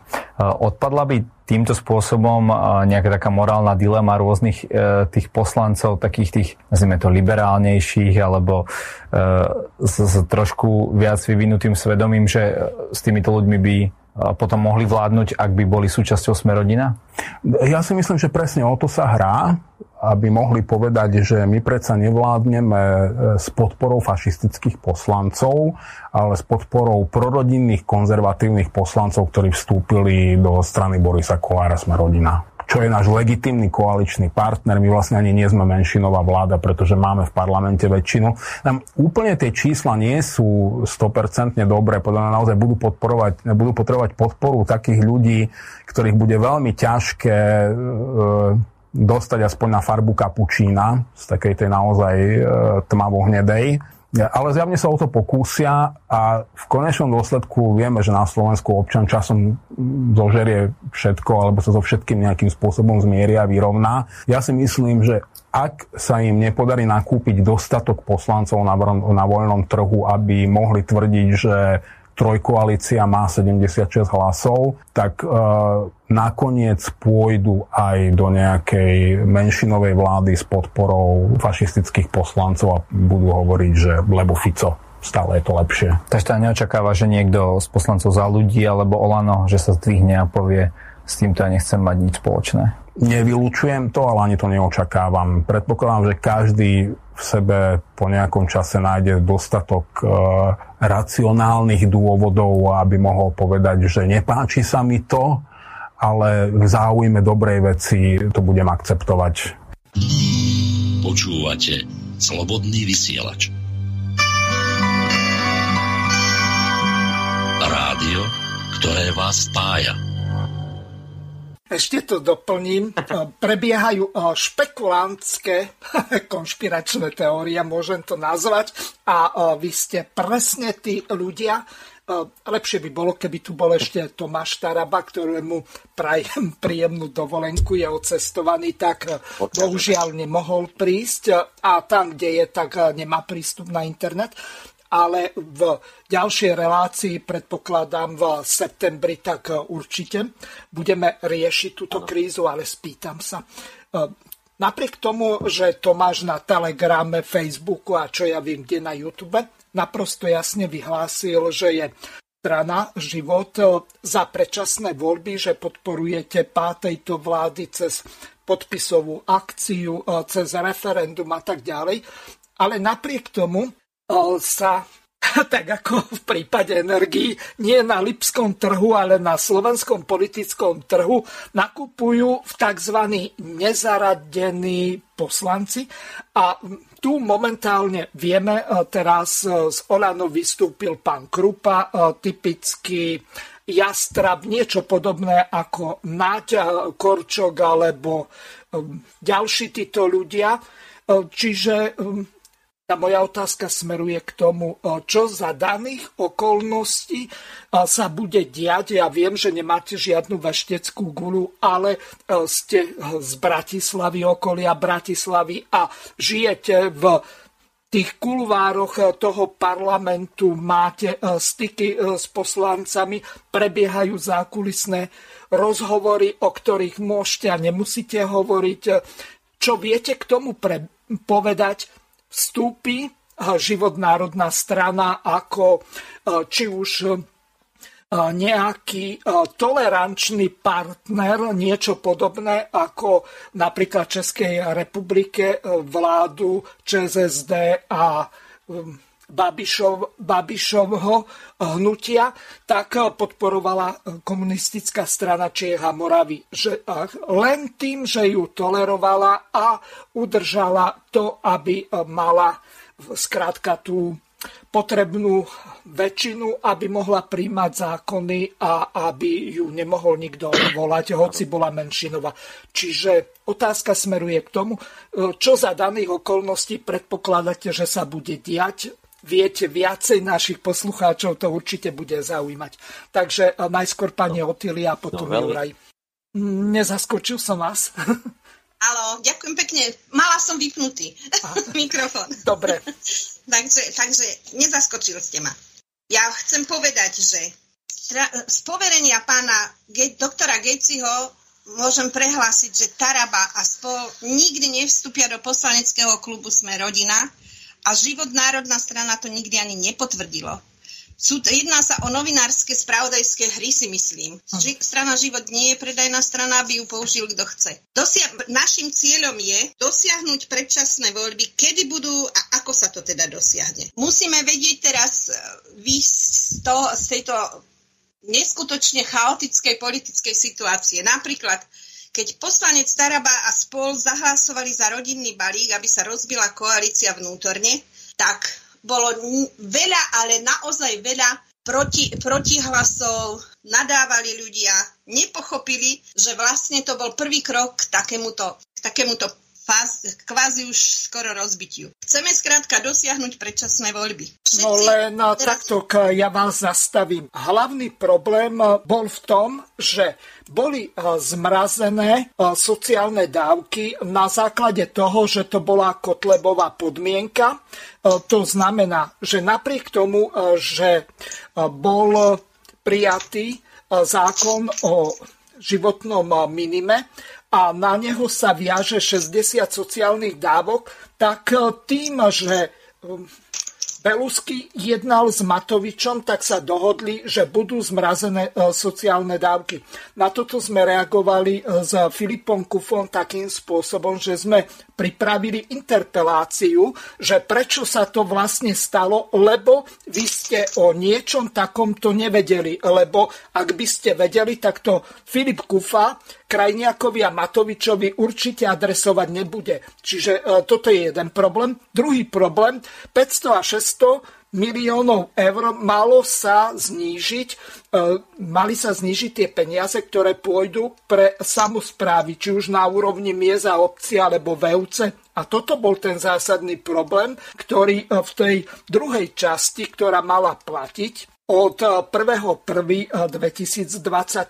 a ktorý dala prezidentka na ústavný súd, tak tí ľudia, ktorí mali z toho obavy, že im drasticky narastú obecné dane alebo mestské dane, tak mali z tohoto obavy. A zase na druhej strane je neočkriepiteľný fakt, že ľudia, ak nejakým zázrakom sa Matovič s Krajniakom nespamätajú, tak až do 1.1.2023 bude porušený zákon, na základe ktorého tým ľuďom hmotnej núdzi, ktorí neberú milodary od tohoto štátu, ale v rozpore so 6 medzinárodnými dohovormi vykonávajú nútené práce na základe Ficovho zákona 417 z roku 2013, paragraf 10. Čiže toto je ten zásadný problém, že napriek tomu, že sa zvýši napríklad minimálna mzda, tak tým ľuďom, ktorí si odrábajú tie sociálne dávky, tak sa im tá sociálna dávka, ktorú si odrobia za 2 eurá hlboko pod minimálnou mzdou hodinovou, tak jednoducho tie peniaze nedostanú. Toto je ten problém, prečo napríklad ja som sa vyjadroval otvorene proti tomuto zákonu, lebo videl som, že Kotleba je šovinistický smrad, ktorý útočí na ľudí v hladových dolinách. To máte pravdu, ale ja som sa nechcela vyjadrovať k ďalším týmto veciam. Tu sa jednalo o zápalenie ohňa, fakle, ktorou sa myslím, že sa to pánu poslancovi Tarabovi veľmi podarilo a už teraz je na nás, keď opozičné strany zahlasujú za Igora Matoviča, teda že aby sa Igor Matovič podporil, tak to je úplne koniec všetkého. Keď sa Igor Matovič nepodporí, Saska odchádza z vlády. A potom to už tak ľahko sa nespamätajú. Potom sa môžu riešiť všetky tieto veci, ktoré oni vlastne robia, veď to je hrozné, keď napríklad niektoré veci, čo ste teraz povedali, tak som nezaregistrovala. Však to sú strašné veci, aby oni takto obmedzovali ľudí. Keď opozícia jednoducho skočí na to, aby zahlasovali za Matoviča, vymenuje prezidentka menšinovú vládu, nebudú žiadne predčasné voľby. To sú také jednoduché fakty, ktoré by si mal každý uvedomiť. Pre občanov nie je riešenie už v tejto fáze, kam to dohnali, len odvolanie tohto jedného ministra. Skrátka, predčasné voľby a predčasné voľby, to je téma pre stranu Život, národná strana, lebo stále sa miesiť v blate a v bahne, ktoré je na podlahe, to sa musí vyčistiť. Juraj, nech sa páči. Ďakujem veľmi pekne za slovo. No, takže ja sa len, keď som počúval tú nahrávku tých predstaviteľov liberálnych médií, myslím si, že to bol Arpad Šoltes.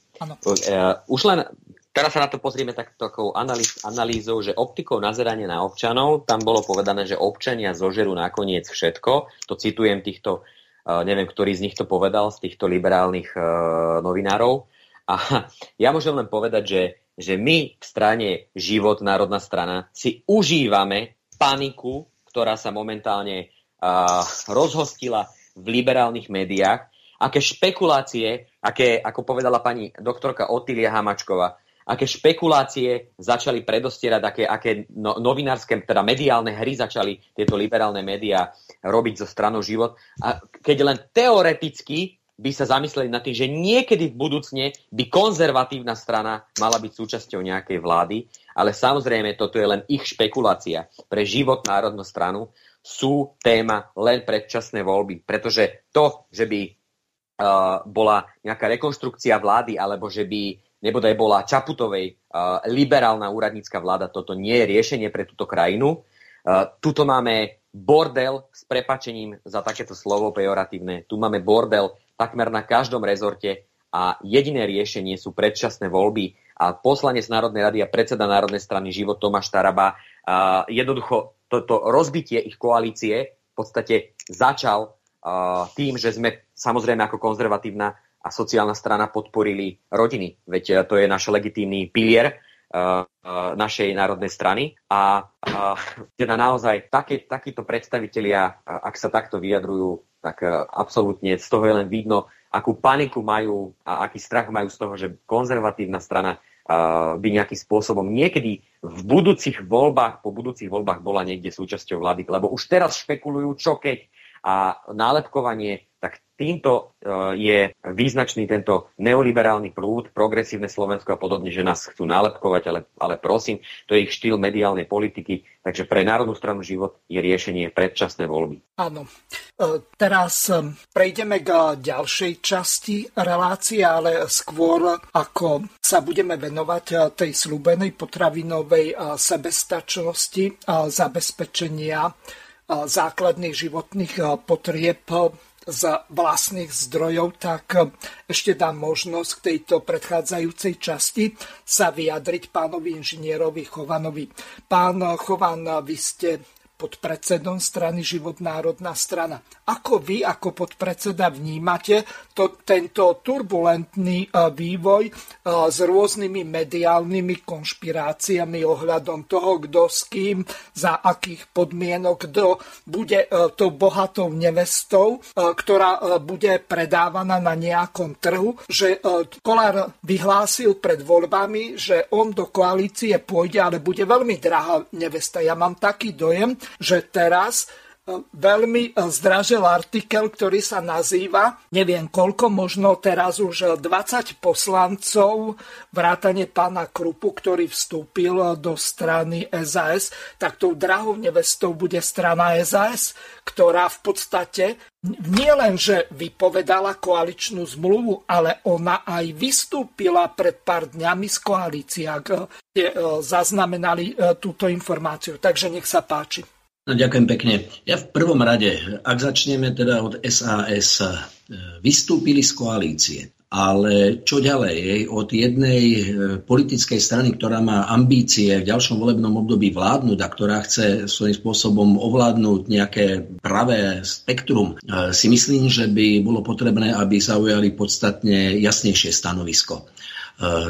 Ten lov médií, ktoré ide po čomkoľvek, ale to nie je ani hon na nejaké čarodejnice, to je len otázka toho, aby naďalej znemožňovali Matoviča a v podstate viac menej vytvárali v štáte to prostredie, ktoré tu dnes máme, ako niečo, čo ľudí naozaj musí absolútne znechucovať a úplne to demontuje štát ako taký, ale určite by bolo serióznejšie, keby sa médiá zamerali, alebo komentátori, keby sa zamerali na to, kto vlastne chce reálne pomôcť ukončiť toto volebné obdobie.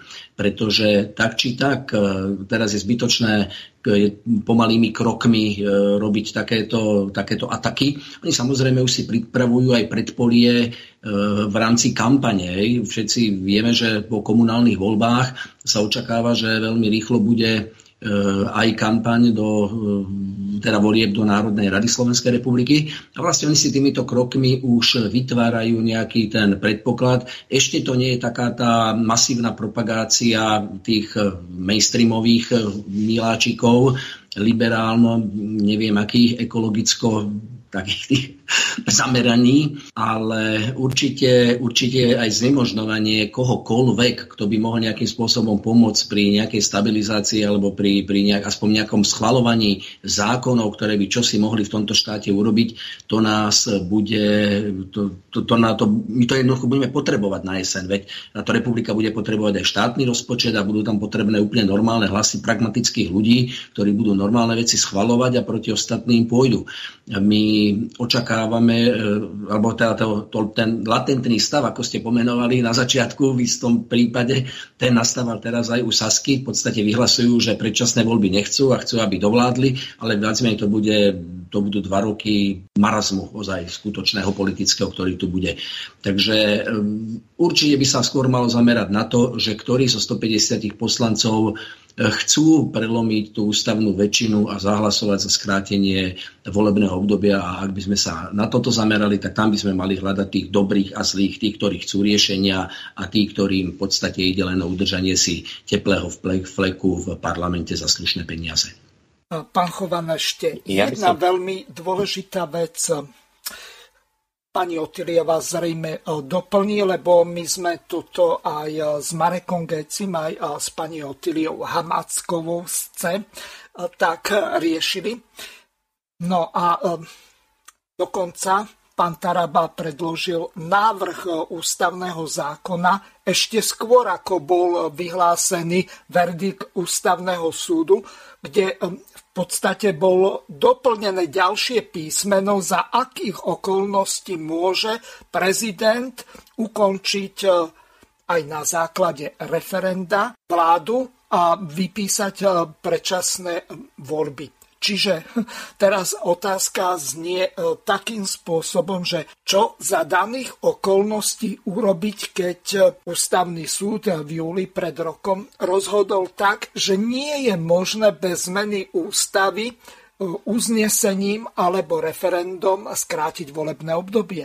Čiže najskôr musí byť platné referendum. Otázne je, že či ho prezidentka nezmarí, respektíve ústavný súd vypíše alebo nevypíše. Vyhlásila... Ja myslím, že by sme... Áno, prepáčte, nechcem skákať do rečí. Myslel som, že ste skončili. Áno, nech sa páči, môžete nadviazať. Ano. Ja som len to chcel povedať, že nevieme, ako to dopadne, lebo na jednej strane vyhlásila, že s druhou otázkou nemá problém. Ja hovorím, že je tam problém dosť veľký.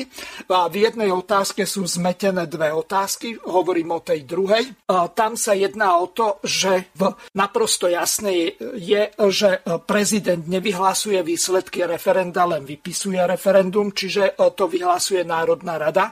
Čiže tá otázka je o ničom a navyše ešte zákon číslo 180 z roku 2014 v paragrafe 215 to upresňuje, že ako to vlastne prebehne ohľadom vyhlásenia výsledkov referenda. Nikde nie je napísané, že tam je napísané, že Národná rada vyhlasuje referendum ako zákon a tým je povedané všetko. Žiadne hlasovanie poslancov a tak ďalej. Čiže nech sa páči, pokračujte ďalej. Áno, pravdou je to, že náš predseda Tomáš Taraba tento návrh na zmenu ústavy podal a ak by poslanci boli zahlasovali a mali reálny záujem na vytvorení procesného prostredia, teda v ústave, takého, aby takéto problémy boli riešiteľné, tak už to dávno mohlo byť urobené. No, ale Kollár bude mať druhý pokus v septembri, že zas chce to isté robiť. Áno. Presne to som chcel povedať, ste mi teraz zobrali trošku z úst, že registrujeme to, že pred prázdninami parlamentnými predseda parlamentu Boris Kollár vyhlásil, že podá v auguste, ak nebude kríza vyriešená, podá v auguste návrh na zmenu ústavy v tomto bode. A to je vlastne nič iné, len oprášenie návrhu nášho predsedu Tarabu, ktorý prišiel a nakoniec sa ukazuje ako najrozumnejším riešením aj po tom období, ktorý prešlo. A teda verím, že Boris Kollár dostojí tomuto návrhu, ak nie, vedia to naši poslanci vyriešiť aj za neho, ak by teda to leto viedlo k tomu, že by zabudol na svoje výroky pred prázdnin. A teraz tam sa ukáže vlastne, kto teda reálne je za riešenie krízy na Slovensku a za také systémové riešenie kríz na Slovensku, za nastavenie riadnych, serióznych pravidiel. Ešte trošku odbočím a vrátim sa k tej spolupráci a tým nechcem vás nejako navádzať, či by nebolo dobre, tak ako v prípade pána Dimešiho a pána Tarabu ohľadom tých zákazu tých dúhových vlajok, aj keď už Patakijova to už vyvesiť nemôže, takúto idiotinu urobil pred Prideom v piatok Richard Sulík, že pred jeho ministerstvo a vyvesil tú dúhovú zástavu. Čiže moja otázka smeruje k tomu, či by nebolo dobre začať jednať. Vy ste podpredseda, môžete sa na to priamo predsedu spýtať, alebo ak bude počúvať z archívu túto reláciu, tak určite možno, že aj toto je vodítko, že vieme, že za návrhy opozície, koalícia, aj keď koaličná zmluva už platí, neplatí, kto vie, tak sa nehlasuje, je takýto nejaký vytvorený úzus, či by nebolo dobre dohodnúť sa s ním, že aký ten návrh bude, lebo ak bude idiotsky, tak ho prezidentka zazdá na ústavný súd. Musíme si počkať na to. Či to Kollár urobí zámerne, že predloží zlý návrh, aby to odiali. Ale ak predloží Kollár zlý návrh, môžu dobrý návrh predložiť naši poslanci. V tomto by som videl najmenší problém, pretože je to možno len otázka jednomesačného sklzu do rokovania ďalšieho, do otvorenia rokovania ďalšieho národného, teda plenárneho zasadnutia Národnej rady a vie tam byť aj normálny, seriózny návrh. Či, viete, máme v Národnej rade 150 poslancov. A to, čo urobili aj naši traja poslanci, že zahlasovali za prorodinný balíček, tak sa na to samozrejme mainstreamové médiá vrhli ako supy, ale pritom by úplne malo byť normálne a každý jeden poslanec na toto prisahal a každý jeden z toho nezabudne zdôrazňovať, keď sa baví o tom, akým spôsobom chce vlastne nepodvádzať svojich voličov, pretože každý by mal za svoj program hlasovať to, čo má v programe a mal by hlasovať podľa svojho vedomia a svedomia, nie podľa nejakej stranickej disciplíny, ktorú potom otáčajú, krivia, akým spôsobom vlastne sa k tomu dopracovali. A si myslím, že naši poslanci v tomto sú absolútne špičkoví, že dokážu hlasovať za rozumné programové veci a za tie veci, ktoré je potrebné, aby sa schvaľovalo. A to, ak teda tento návrh príde, tak malo by sa nájsť aj tá potrebná trojpätinová väčšina v Národnej rade, aby sa schválil návrh. Potom už bude o to jednoduchšie robiť a ak teda niekoho chcú linčovať mainstreamové médiá, tam potom majú na výber dostatočné množstvo kandidátov, si myslím. Notabene, ja som to povedal z toho dôvodu, ešte doplním, ak si dobre pamätám, tak v článku 102 odsek 1 písmeno E nebude explicitne uvedené, aj na základe uznesenia Národnej rady a výsledku pozitívneho alebo úspešného referenda, tak prezidentka môže povedať, že ona nemá ústavnú právomoc, čiže to, o čom sme hovorili, treba spojiť aj s tým, aby to bolo explicitne prikázané pani prezidentke, že za akých okolností je povinná vyhlásiť predčasné voľby. Čiže tá slabina, na ktorú poukazuje, môže spočívať aj v tej druhej Ficovej otázke ohľadom referenda, ale aj v tom návrhu Borisa Kollára, že prezidentka si ako Pilát umie ruky, ja podľa článku 106 som povinná dodržiavať ústavu a ja v článku 102 takúto povinnosť nemám, tak predčasné voľby nevyhlásim, lebo budem konať nad rámec mojich právomocí, pretože podľa článku 2, ak si dobre pamätám, každý ústavný činiteľ môže konať len to, čo mu zákon umožňuje a ústava. Občania môžu konať všetko, čo im ústava a zákony nezakazujú. Čiže prezidentka je v inej pozícii. Preto som poukázal na to, že keď to Kollár predloží, tak v rámci toho pripomienkového konania treba klásť dôraz na to, aby zároveň to bola aj podmienka prezidentky, aby vyhlásila to referendum na základe referenda alebo uznesenia Národnej rady tie predčasné voľby, lebo ona môže argumentovať aj s týmto. Ale nechcem zdržiavať, pán Chovan, poďme... Ale prepáčte, to som, ak teda, skôr som pochopil presne, že o čo vám asi išlo, keď ste to smerovali, tú otázku smerom na mňa, ale to áno, ja vás môžem uistiť v mene predsedníctva, nášho predsedu, kolegov podpredsedov a ostatných členov predsedníctva, že naši poslanci urobia v parlamente všetko preto, aby ak ten návrh bude podaný, aby ten návrh dostal takú formu, aby odstránila všetky problémy, ktoré dnes tam legislatívne sú a aby sa urobil taký textový návrh v zmene ústavy, aby to bolo jednoznačné a hlavne aplikovateľné a realizovateľné.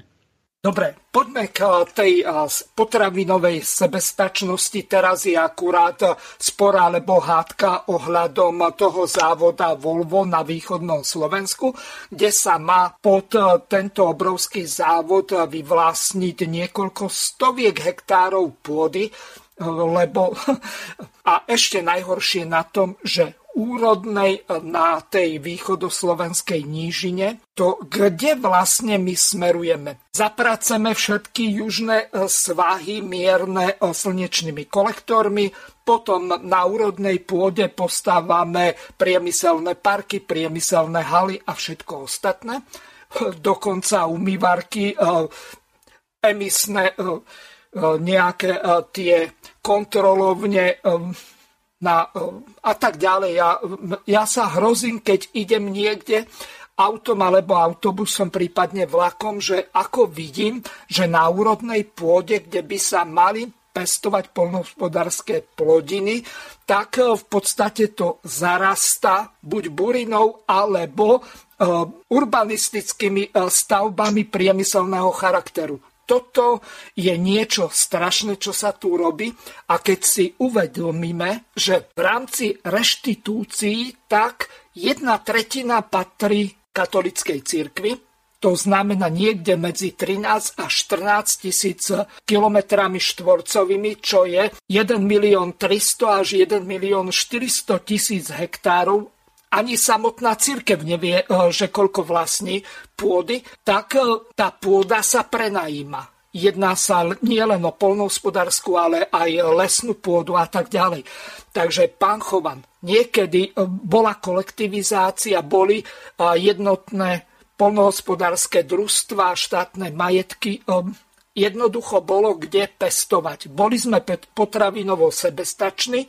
V dnešnej dobe je to na úrovni 1/3. Keď k nám nepríde tých 800 alebo 900 kamionov každý mesiac, tak my vymrieme hladom, pretože len tí na dedinách budú mať aspoň čiastočne čo s prepáčením do huby. No ak by prišlo na Slovensko 800 alebo 900 kamionov každý mesiac, tak my naozaj nemáme čo do úst. To je 700 kamionov denne. To je oveľa drastickejšie číslo toho objemu potravín, ktorý sa k nám dováža, pretože tých zhruba 37-38%, ktoré už dnes si doma vyprodukujeme, naozaj nestačí a ono to potom sú takéto obrovské objemy, takáto masa tovaru, ktorá sa prepravuje s tou svojou uhlíkovou stopou naprieč nielen Európou, ale celým svetom a my sa tu ideme baviť o ekológii a ideme riešiť to, či naše kravy vypúšťajú nejaký metán, ako ich budeme likvidovať a to, že sa v Brazílii klčujú dažďové pralese, tam sa produkuje soja, mäso, hovädzie, to sa dováža do Európy,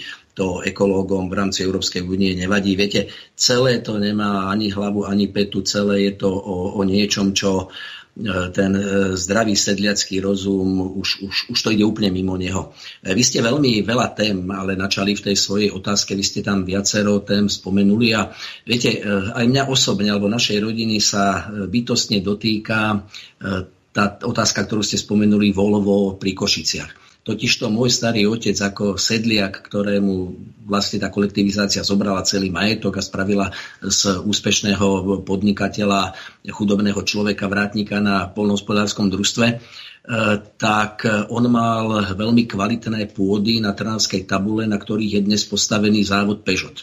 A ja to, tak keď táto téma príde, ja hovorím, no môj starý otec, ten sa musí vrteť v truhle ako ventilátor, pretože s takýmto niečím by sa ho nikdy nesmieril, aby na pozemkoch tým, ktorý sa tá repárska výrobná oblasť, kde teda naozaj sa produkovala cukrová repa napríklad pre tie cukrovary, ktoré okolo Trnavy boli, alebo priamo v Trnave bol veľmi významný cukrovár a rôzne iné špičkové plodiny, ktoré vyžadovali tú najkvalitnejšiu pôdu, tak tam dnes sú zastavané montážne výrobné haly, ktoré montujú automobily.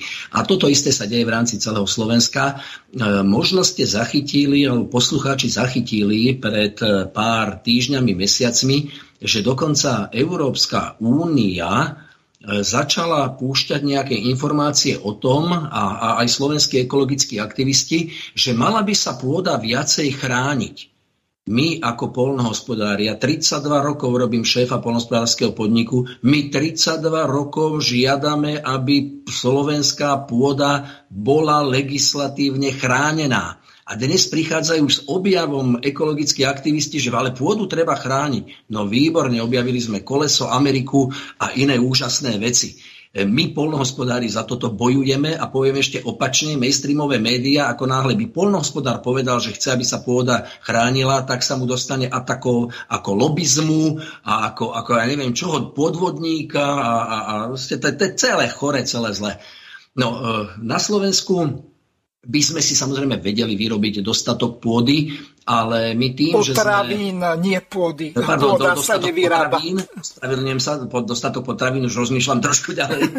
Ale tým, že sme tak vynegociovali si podmienky pri vstupe do Európskej únie, že sme prístup k pôde spravili taký, aký od nás potrebovali. My sme pôdu ponechali ako tovar. S pôdou sa najlepšie vedie biznis, pôdou sa najlepšie obchoduje. Pôda je na Slovensku vnímaná ako tovar. My sa snažíme v tej našej národnej politike hovoriť o tom, že pôdu a iné ostatné zdroje, ako napríklad voda, je treba vnímať ako národné bohatstvo, nie ako tovar. To je neobnoviteľné. 1 centimeter pôdy sa tvorí v prírode 100 rokov. Tak akýže je to tovar? Tovar, bude to auto zmontované na najkvalitnejšej pôde, to bude tovar. Ale pôda pod tým bol zdroj. A o ten zdroj sme nenávratne prišli. Áno, chce to výrazne pritvrdiť v podmienkách ochrany pôdneho fondu. Chce to samozrejme ale aj štátnu koncepciu, čo sa týka investičnej výstavy, čo sa týka developerstva a čo sa týka tzv. Hnedých miest, pretože na Slovensku máme hnedé miesta, tie bývalé nejaké priemyselné zóny, staré fabriky, na ktorých v podstate neexistuje koncepcia. Štát by mal zamerať práve tú pomoc, tie investície by mal zamerať práve do týchto priestorov na tieto miesta, ktoré by jednak vyriešili aj tie potrebné investičné aktivity, ktoré tu potrebujú, či už miestni podnikatelia alebo zahraniční, a ušetrilo by to aj pôdu. A samozrejme zase spomenul som, čo miestni podnikatelia zahraniční. Pre Slováka, pre slovenského podnikateľa sa dopracovať nejakej pomoci štátnej nebývalo jednoduchšie, keď sa to pomaličkými krokmi možno, že začína naprávať, ale keď príde zahraničný investor, tak sme ochotní mu platiť čokoľvek na svete, ste ponúknúť mu všetko, čo len sme schopní, a neuvedomujeme si, že v podstate sú to všetko zdroje, o ktoré oberáme tie ostatné naše rezorty, školstvo, zdravotníctvo, a pcháme ich do rúk tým nadnárodným koncernom, ktorí majú úplne inú svoju finančnú kešovú situáciu, ako je náš chudobný, slabúčký, mizerný slovenský štátny rozpočet. No dobre, len teraz, čo za daných okolností robiť? Nie je politická vôľa, dekomodifikácia pôdy, ochrana pôdy a tak ďalej, aby pôda nebola predajným artiklom, tak s tým zrejme, kým máme liberálnu trhovú ekonomiku, nebudeme vedieť urobiť nič, a kým sme členmi Európskej únie. Čiže veľmi správne ste poukázali na to, že nie len čo sa týka energetiky, že nám Rakúšania nás dotlačili zavrieť dva plne funkčné jadrové elektrárne alebo bloky elektrární, ale obmedzili nám aj spracovateľský priemysel, stanovili nám počet alebo množstvo, koľko môžeme vyrobiť napríklad cukru, alebo keď ste spomenuli tú cukrovú repu a iné komodity. Čiže my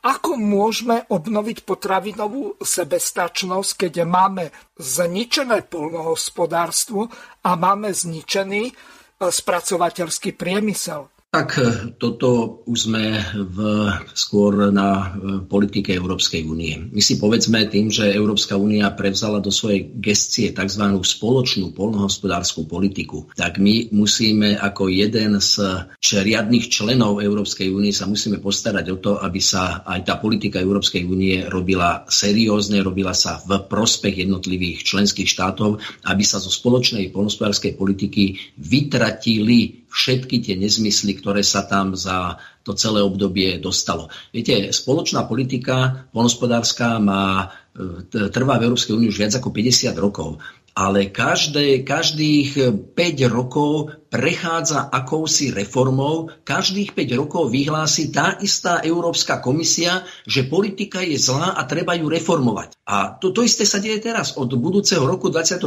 bude platiť nejaká nová politika, lebo to, čo bolo doteraz, čo schválili v roku 2013 a už v 2017 vyhlásili, že to vlastne nie je dobré, ale teraz to bude dobré. Za každým sa hovorí, že to bude ľahšie, jednoduchšie, byrokraticky zvládnutejšie, a naopak je to vždy zložitejšie, komplikovanejšie, byrokraticky nezmyselnejšie.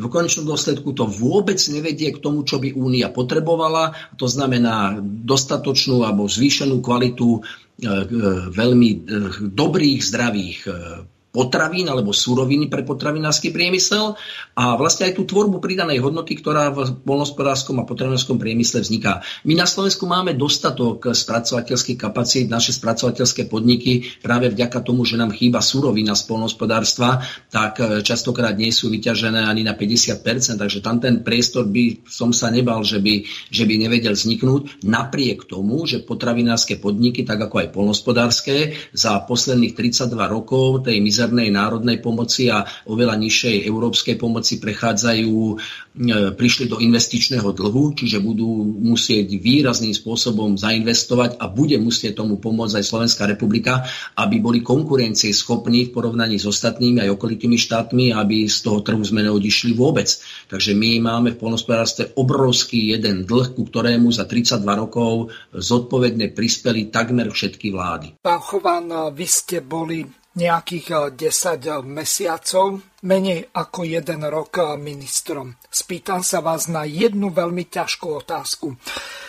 Po prechode na tento liberálno-buržoázny systém trhovej ekonomiky, tak sme si zničili učňovské školstvo. Už z učňoviek, či už trojročných alebo 3,5-ročných, ktorí mali prepracovaný duálny systém vzdelávania, čiže prepojenie teórie s praxou, dokonca aj priamo v poľnohospodárskych podnikoch na tých družstvách, tak v podstate chýbajú nám mechanizátori, chýbajú nám pestovatelia, chýbajú nám chovatelia, ktorí by boli kvalifikovaní pre dnešné technológie. Už to nie je tá klasická družstevná krmička z 50. rokov. Teraz sa tie nároky na tie farmy alebo na tie družstva diametrálne zmenili a ten proces výroby, či už mäsa alebo iných poľnohospodárskych produktov sa dosť výrazným spôsobom zmenil. Čiže moja otázka smeruje k tomu, čo robiť s tým, aby v podstate mladí ľudia mali záujem ísť na takéto študijné odbory alebo učňovské odbory, to by bol asi presnejší termín, a takisto čo so zdevastovaným stredným poľnohospodárskym školstvom? No, ďakujem za otázku, veľmi ťažká, komplikovaná, ale poviem tak, ak so smiechom, tak všetci sme sa, tak ako som spôsobom, chytali za hlavu, keď tu začali tie kampane na duálne školstvo, ako sa idú robiť úžasné nové veci a zase sme len objavovali čosi, čo bolo.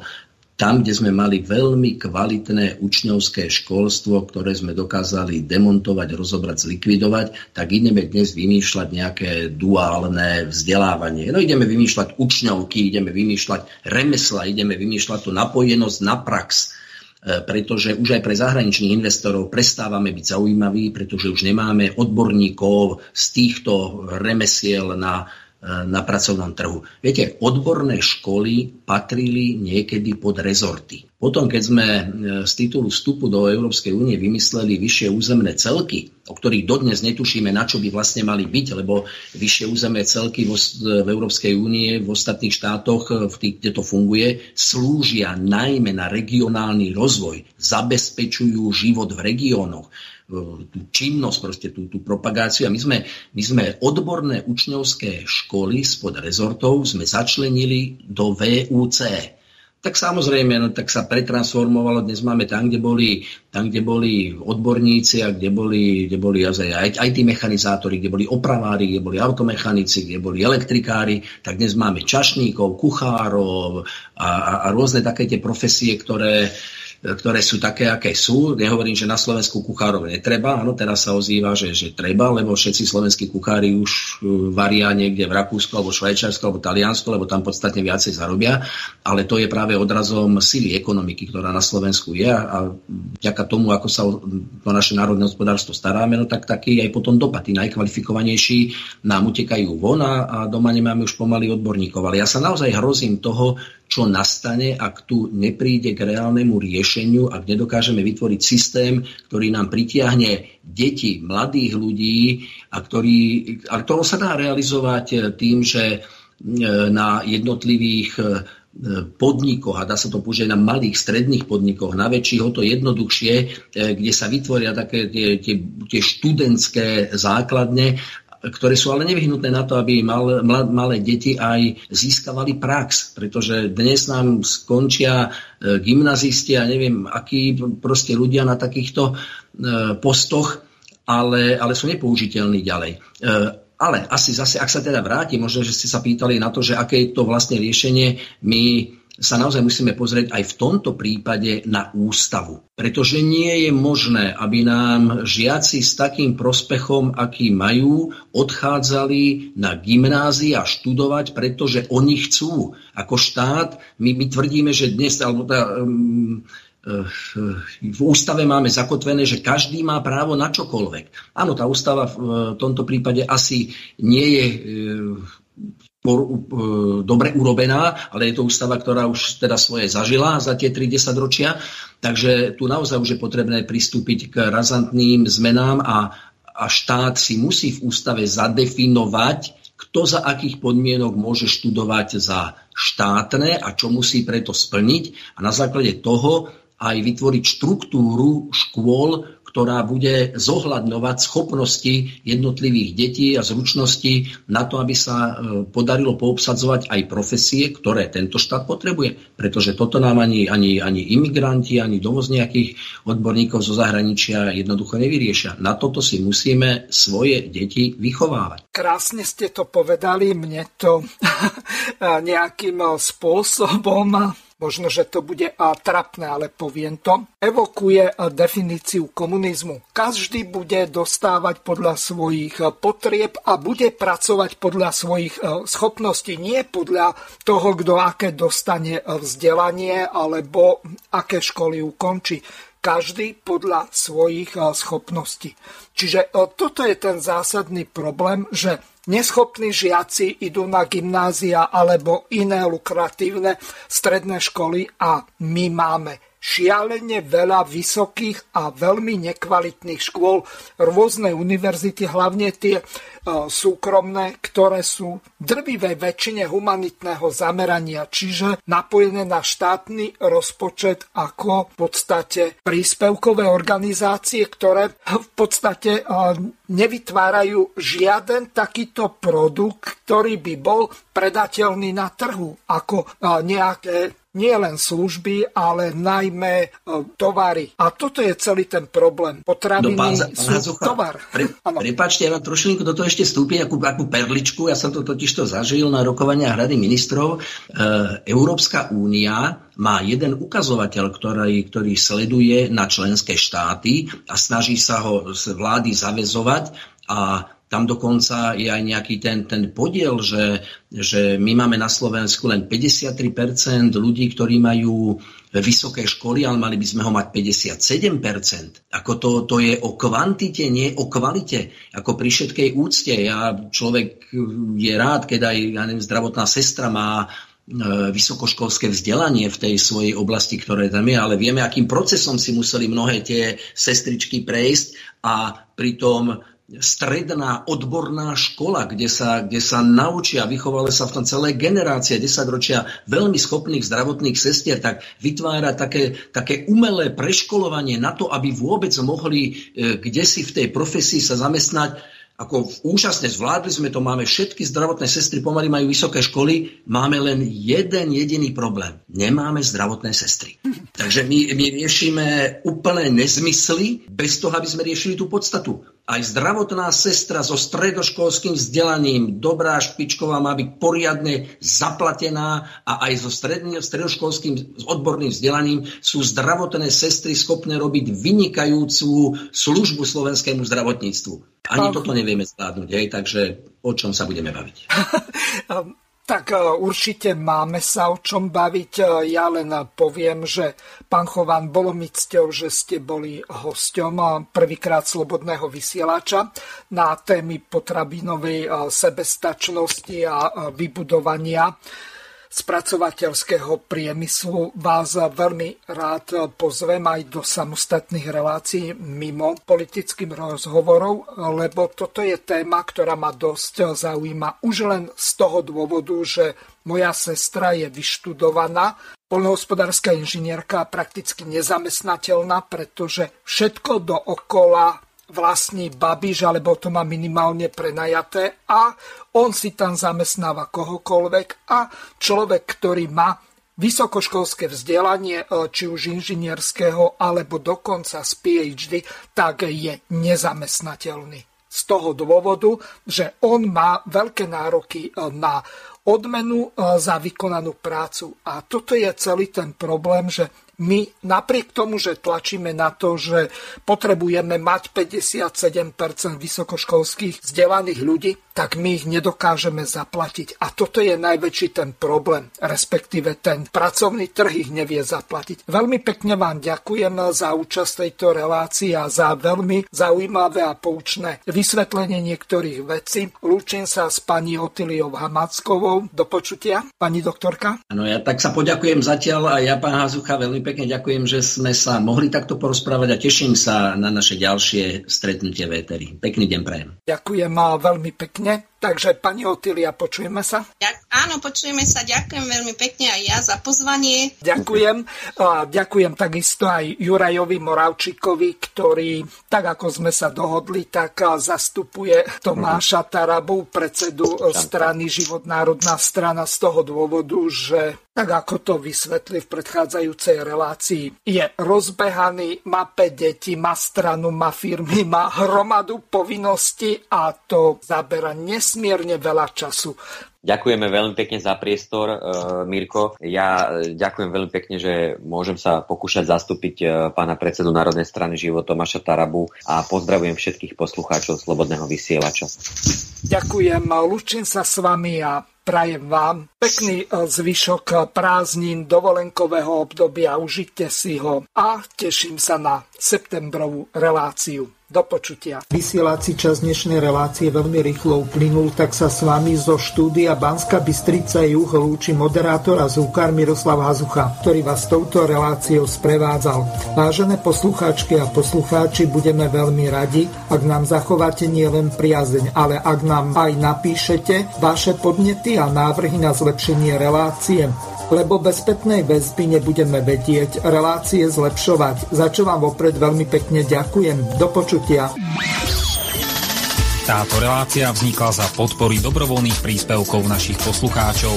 I ty sa k nim môžeš pridať. Viac informácií nájdeš na www.slobodnyvysielac.sk. Ďakujeme.